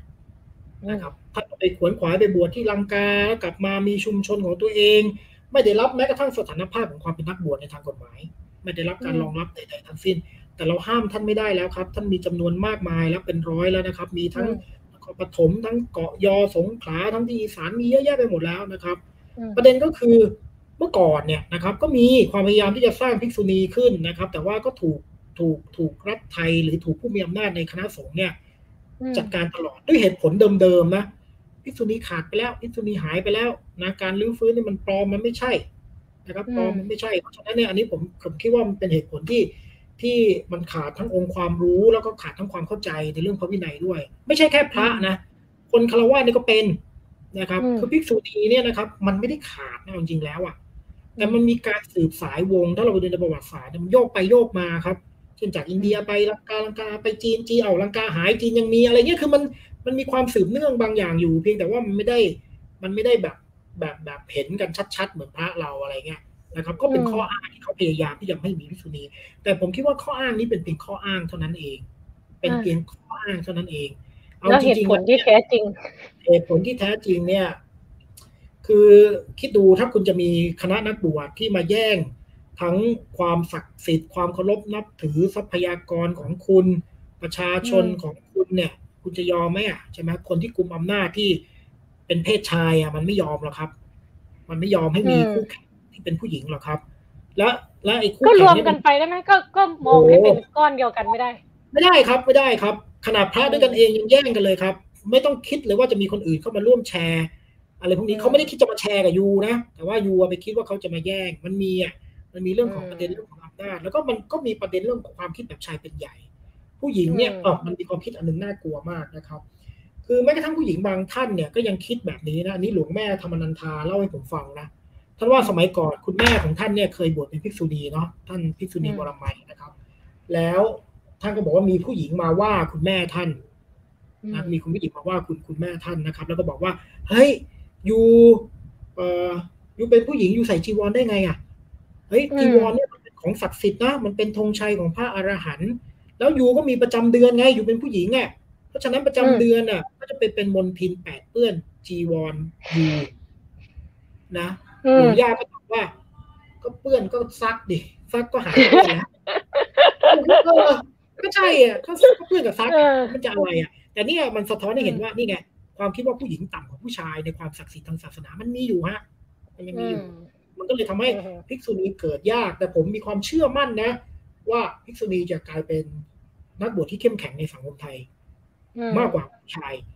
กรณีไต้หวันเนี่ยชัดเจนนะครับ ไต้หวันภิกษุณีเกิดยากมีน้อยนะ ปัจจุบันภิกษุณีมีมากกว่าพระในไต้หวันนะครับ มีมากกว่าพระและที่สำคัญคือ เป็นกำลังสำคัญในเรื่องการเปลี่ยนแปลงสังคมด้วยชือจี้ที่เราเห็นกันในองค์กร สาธารณกุศลใหญ่โตโหฬารทั่วโลกเนี่ย เกิดขึ้นจากภิกษุณีนะครับ อืม ค่ะค่ะเพราะถ้าสรุปของที่ไทยก็คือว่าห้ามไม่ได้หรอก ห้ามก็คือ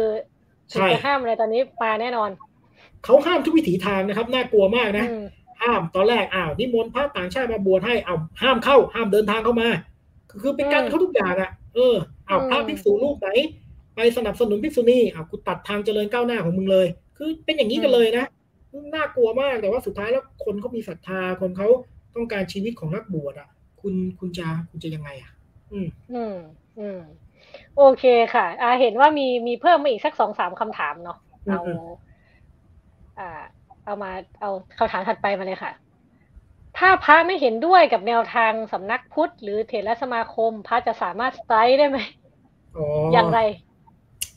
ผมเห็นใจพระหนุ่มเนนน้อยนะ ผมพูดจริง ๆ ผมพูดบ่อยมากนะครับอืมคือคือกลไกของมหาเถรสมาคมหรือกลไกของ ของพวกเนี้ยมันใช้ระบบลำดับขั้น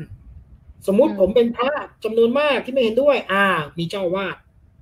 นะครับ เจ้าวาดคุมเกิดเจ้าวาดไม่เห็นด้วยคุณก็เสร็จ แต่สมมุติว่าเอาเจ้าวาดเห็นด้วยเอาเชียร์เอาพระลูกวัดกูเต็มที่ มีเจ้าคณะตำบลอืมจัดการอีกเอาจะบอกเจ้าคณะตำบลเอาเอาด้วยอยู่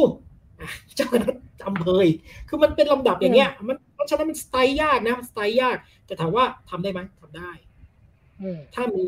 ถ้ามีเครือข่ายนะครับ ที่ที่จะหาวิธีเหมือนว่ามันเริ่มได้จากง่ายๆ ที่ไม่ต้องเสี่ยงมาก เช่น คุณอาจจะเริ่มเทศนะครับ มันมีเคสจริง ๆ เลยนะโอ้โหผู้ใหญ่แบบอืมเด็กเด็กสามกีบทำอะไรไม่รู้นะเฮ้ยปรากฏว่าพระเทศเออเด็ก ๆเขาส่งเสริม ความรักความเมตตากันเราต้องเห็นใจเขาเฮ้ยท่าทีคนมันเปลี่ยนว่ะเอออย่างเงี้ยมันเริ่มได้จากอย่างนี้เลยครับ คุณเริ่มเทศที่มัน มันไม่จำเป็นต้องเหมือนแนวทางของฝั่งนู้นอะ โอเค แต่คุณจะสไลด์มากขึ้นไปกว่านั้นคุณต้องวางแผน เพราะว่าระบบสงฆ์ที่บอกมันเข้มงวดมากมันมัน หรือไม่ก็ตั้งคณะสงฆ์ใหม่ไหมอันนี้ผมก็ไม่รู้นะครับอืมว่าจะทำได้ในทางปฏิบัติมากน้อยแค่ไหนโอ้เรื่องใหญ่เรื่องโตเลยนะแบบนั้นใช่ใช่ก็ก็ต้องหาแนวร่วมนะคะ ถ้าเกิดอยากครัจะบไปเนาะโอเค อะ พระกับเจ้าอะอ่าไม่ แอบอ่าน เอาคำถามขึ้นเลยค่ะ พระกับเจ้าปฏิรูปอะไรยากกว่ากัน และต้องปฏิรูปอะไรก่อนกันครับ ผมคิดว่ามีความเป็นอันหนึ่งอันเดียวกันอยู่นะครับ จริง ๆ ต้องพูดว่าองค์สามที่เราท่องกันมาตั้งแต่เด็กชาติศาสนาพระมหากษัตริย์เนี่ย มันมีความเป็นหนึ่งเดียวกันนะครับ แล้วมันถูกหนุนด้วยระบบทหารนะด้วยรัฐที่มีทหารด้วยนายทุนศักดินานะครับ เพราะฉะนั้นเนี่ยถามว่าจะต้องแก้อะไร ก่อนอะไรหลังอะไรยากกว่ากันผมคิดว่ามันอาจจะต้องทำไปด้วยกันมั้ง ถ้าในมุมมองของผมนะครับ เพราะว่าเอ่อมันผูกกันอะ มันผูกกันนะครับ คุณแก้อันนึงเนี่ยมันไม่สำเร็จหรอกเพราะมันไปผูกอีกเรื่องหนึ่งเอาอย่างกรณีสมณศักดิ์ก็ได้ในพระอะเราก็เห็นว่าสมณศักดิ์นี่มันเกี่ยวพันกับสถาบันนะครับ มันมันเป็นเรื่องที่สถาบันมอบให้อะในนามนะสมัยก่อนในนามนะครับ แต่ปัจจุบันเนี่ยเมื่อมีการเปลี่ยนแปลงพรบคณะสงฆ์ล่าสุดนะครับโอ้มันเป็นการถวายคืนพระราชอำนาจ เนี่ยยิ่งชัดเลยว่าเรื่องเนี้ยเกี่ยวข้องกันนะครับ เพราะฉะนั้นแล้วเนี่ยถามว่าเอ๊ะจะทำยังไง ผมผมคิดว่าอาจจะต้องทำไปด้วยกันทำไปด้วยกันไม่งั้นมันจะแก้ยากครับอือฮึโอเคค่ะอะอ่าคำถามน่าจะคำถามสุดท้ายแล้วนะคะนอกจากหนังสืออาจารย์ตุลแล้ว อยากให้แนะนำหนังสือว่าด้วยพุทธไทยที่สนุกและแหลมคมหน่อยครับเอ่อผมคิดว่ามีอีกหลายเล่มนะครับเอ่อเช่นรัฐธรรมนูญ นะครับของคุณวิจักรพานิชนะครับ ซึ่งอันนี้เนี่ยเขียนเป็นบทความรวมบทความเนาะแล้วก็แล้วก็เล่มนั้นเนี่ยก็ตีพิมพ์กับมติชน แต่ว่าระยะหนึ่งแล้วนะครับ แต่ว่าคิดว่าตอนนี้ก็ยังมีอยู่ แล้วก็มีอีบุ๊กอยู่รัฐธรรมนูญนะครับ แล้วก็มีงานรวมบทความของอาจารย์นิธิเอียวศรีวงศ์นะครับพุทธศาสนากับความเปลี่ยนแปลงของสังคมไทยมั่งเล่มหนึ่งแล้วก็มันมีหลายเล่มนะครับ ที่เป็นรวมบทความของอาจารย์นิธิเกี่ยวกับพุทธศาสนาโดยเฉพาะ นะครับผมอืมคิดว่าอันเนี้ยสองสองเนี่ยสองสองนักเขียนท่านเนี่ยนะครับ วิจักรกับอาจารย์นิธิเนี่ยก็ก็น่าอ่านนะครับ เพราะว่าคิดว่าคงจะให้ภาพอ่าพุทธศาสนาที่น่าสนใจและล่าสุดเนี่ยมีอีกมิตรสหายอีกท่านหนึ่งก็คืออาจารย์สุรพจน์ทวีศักดิ์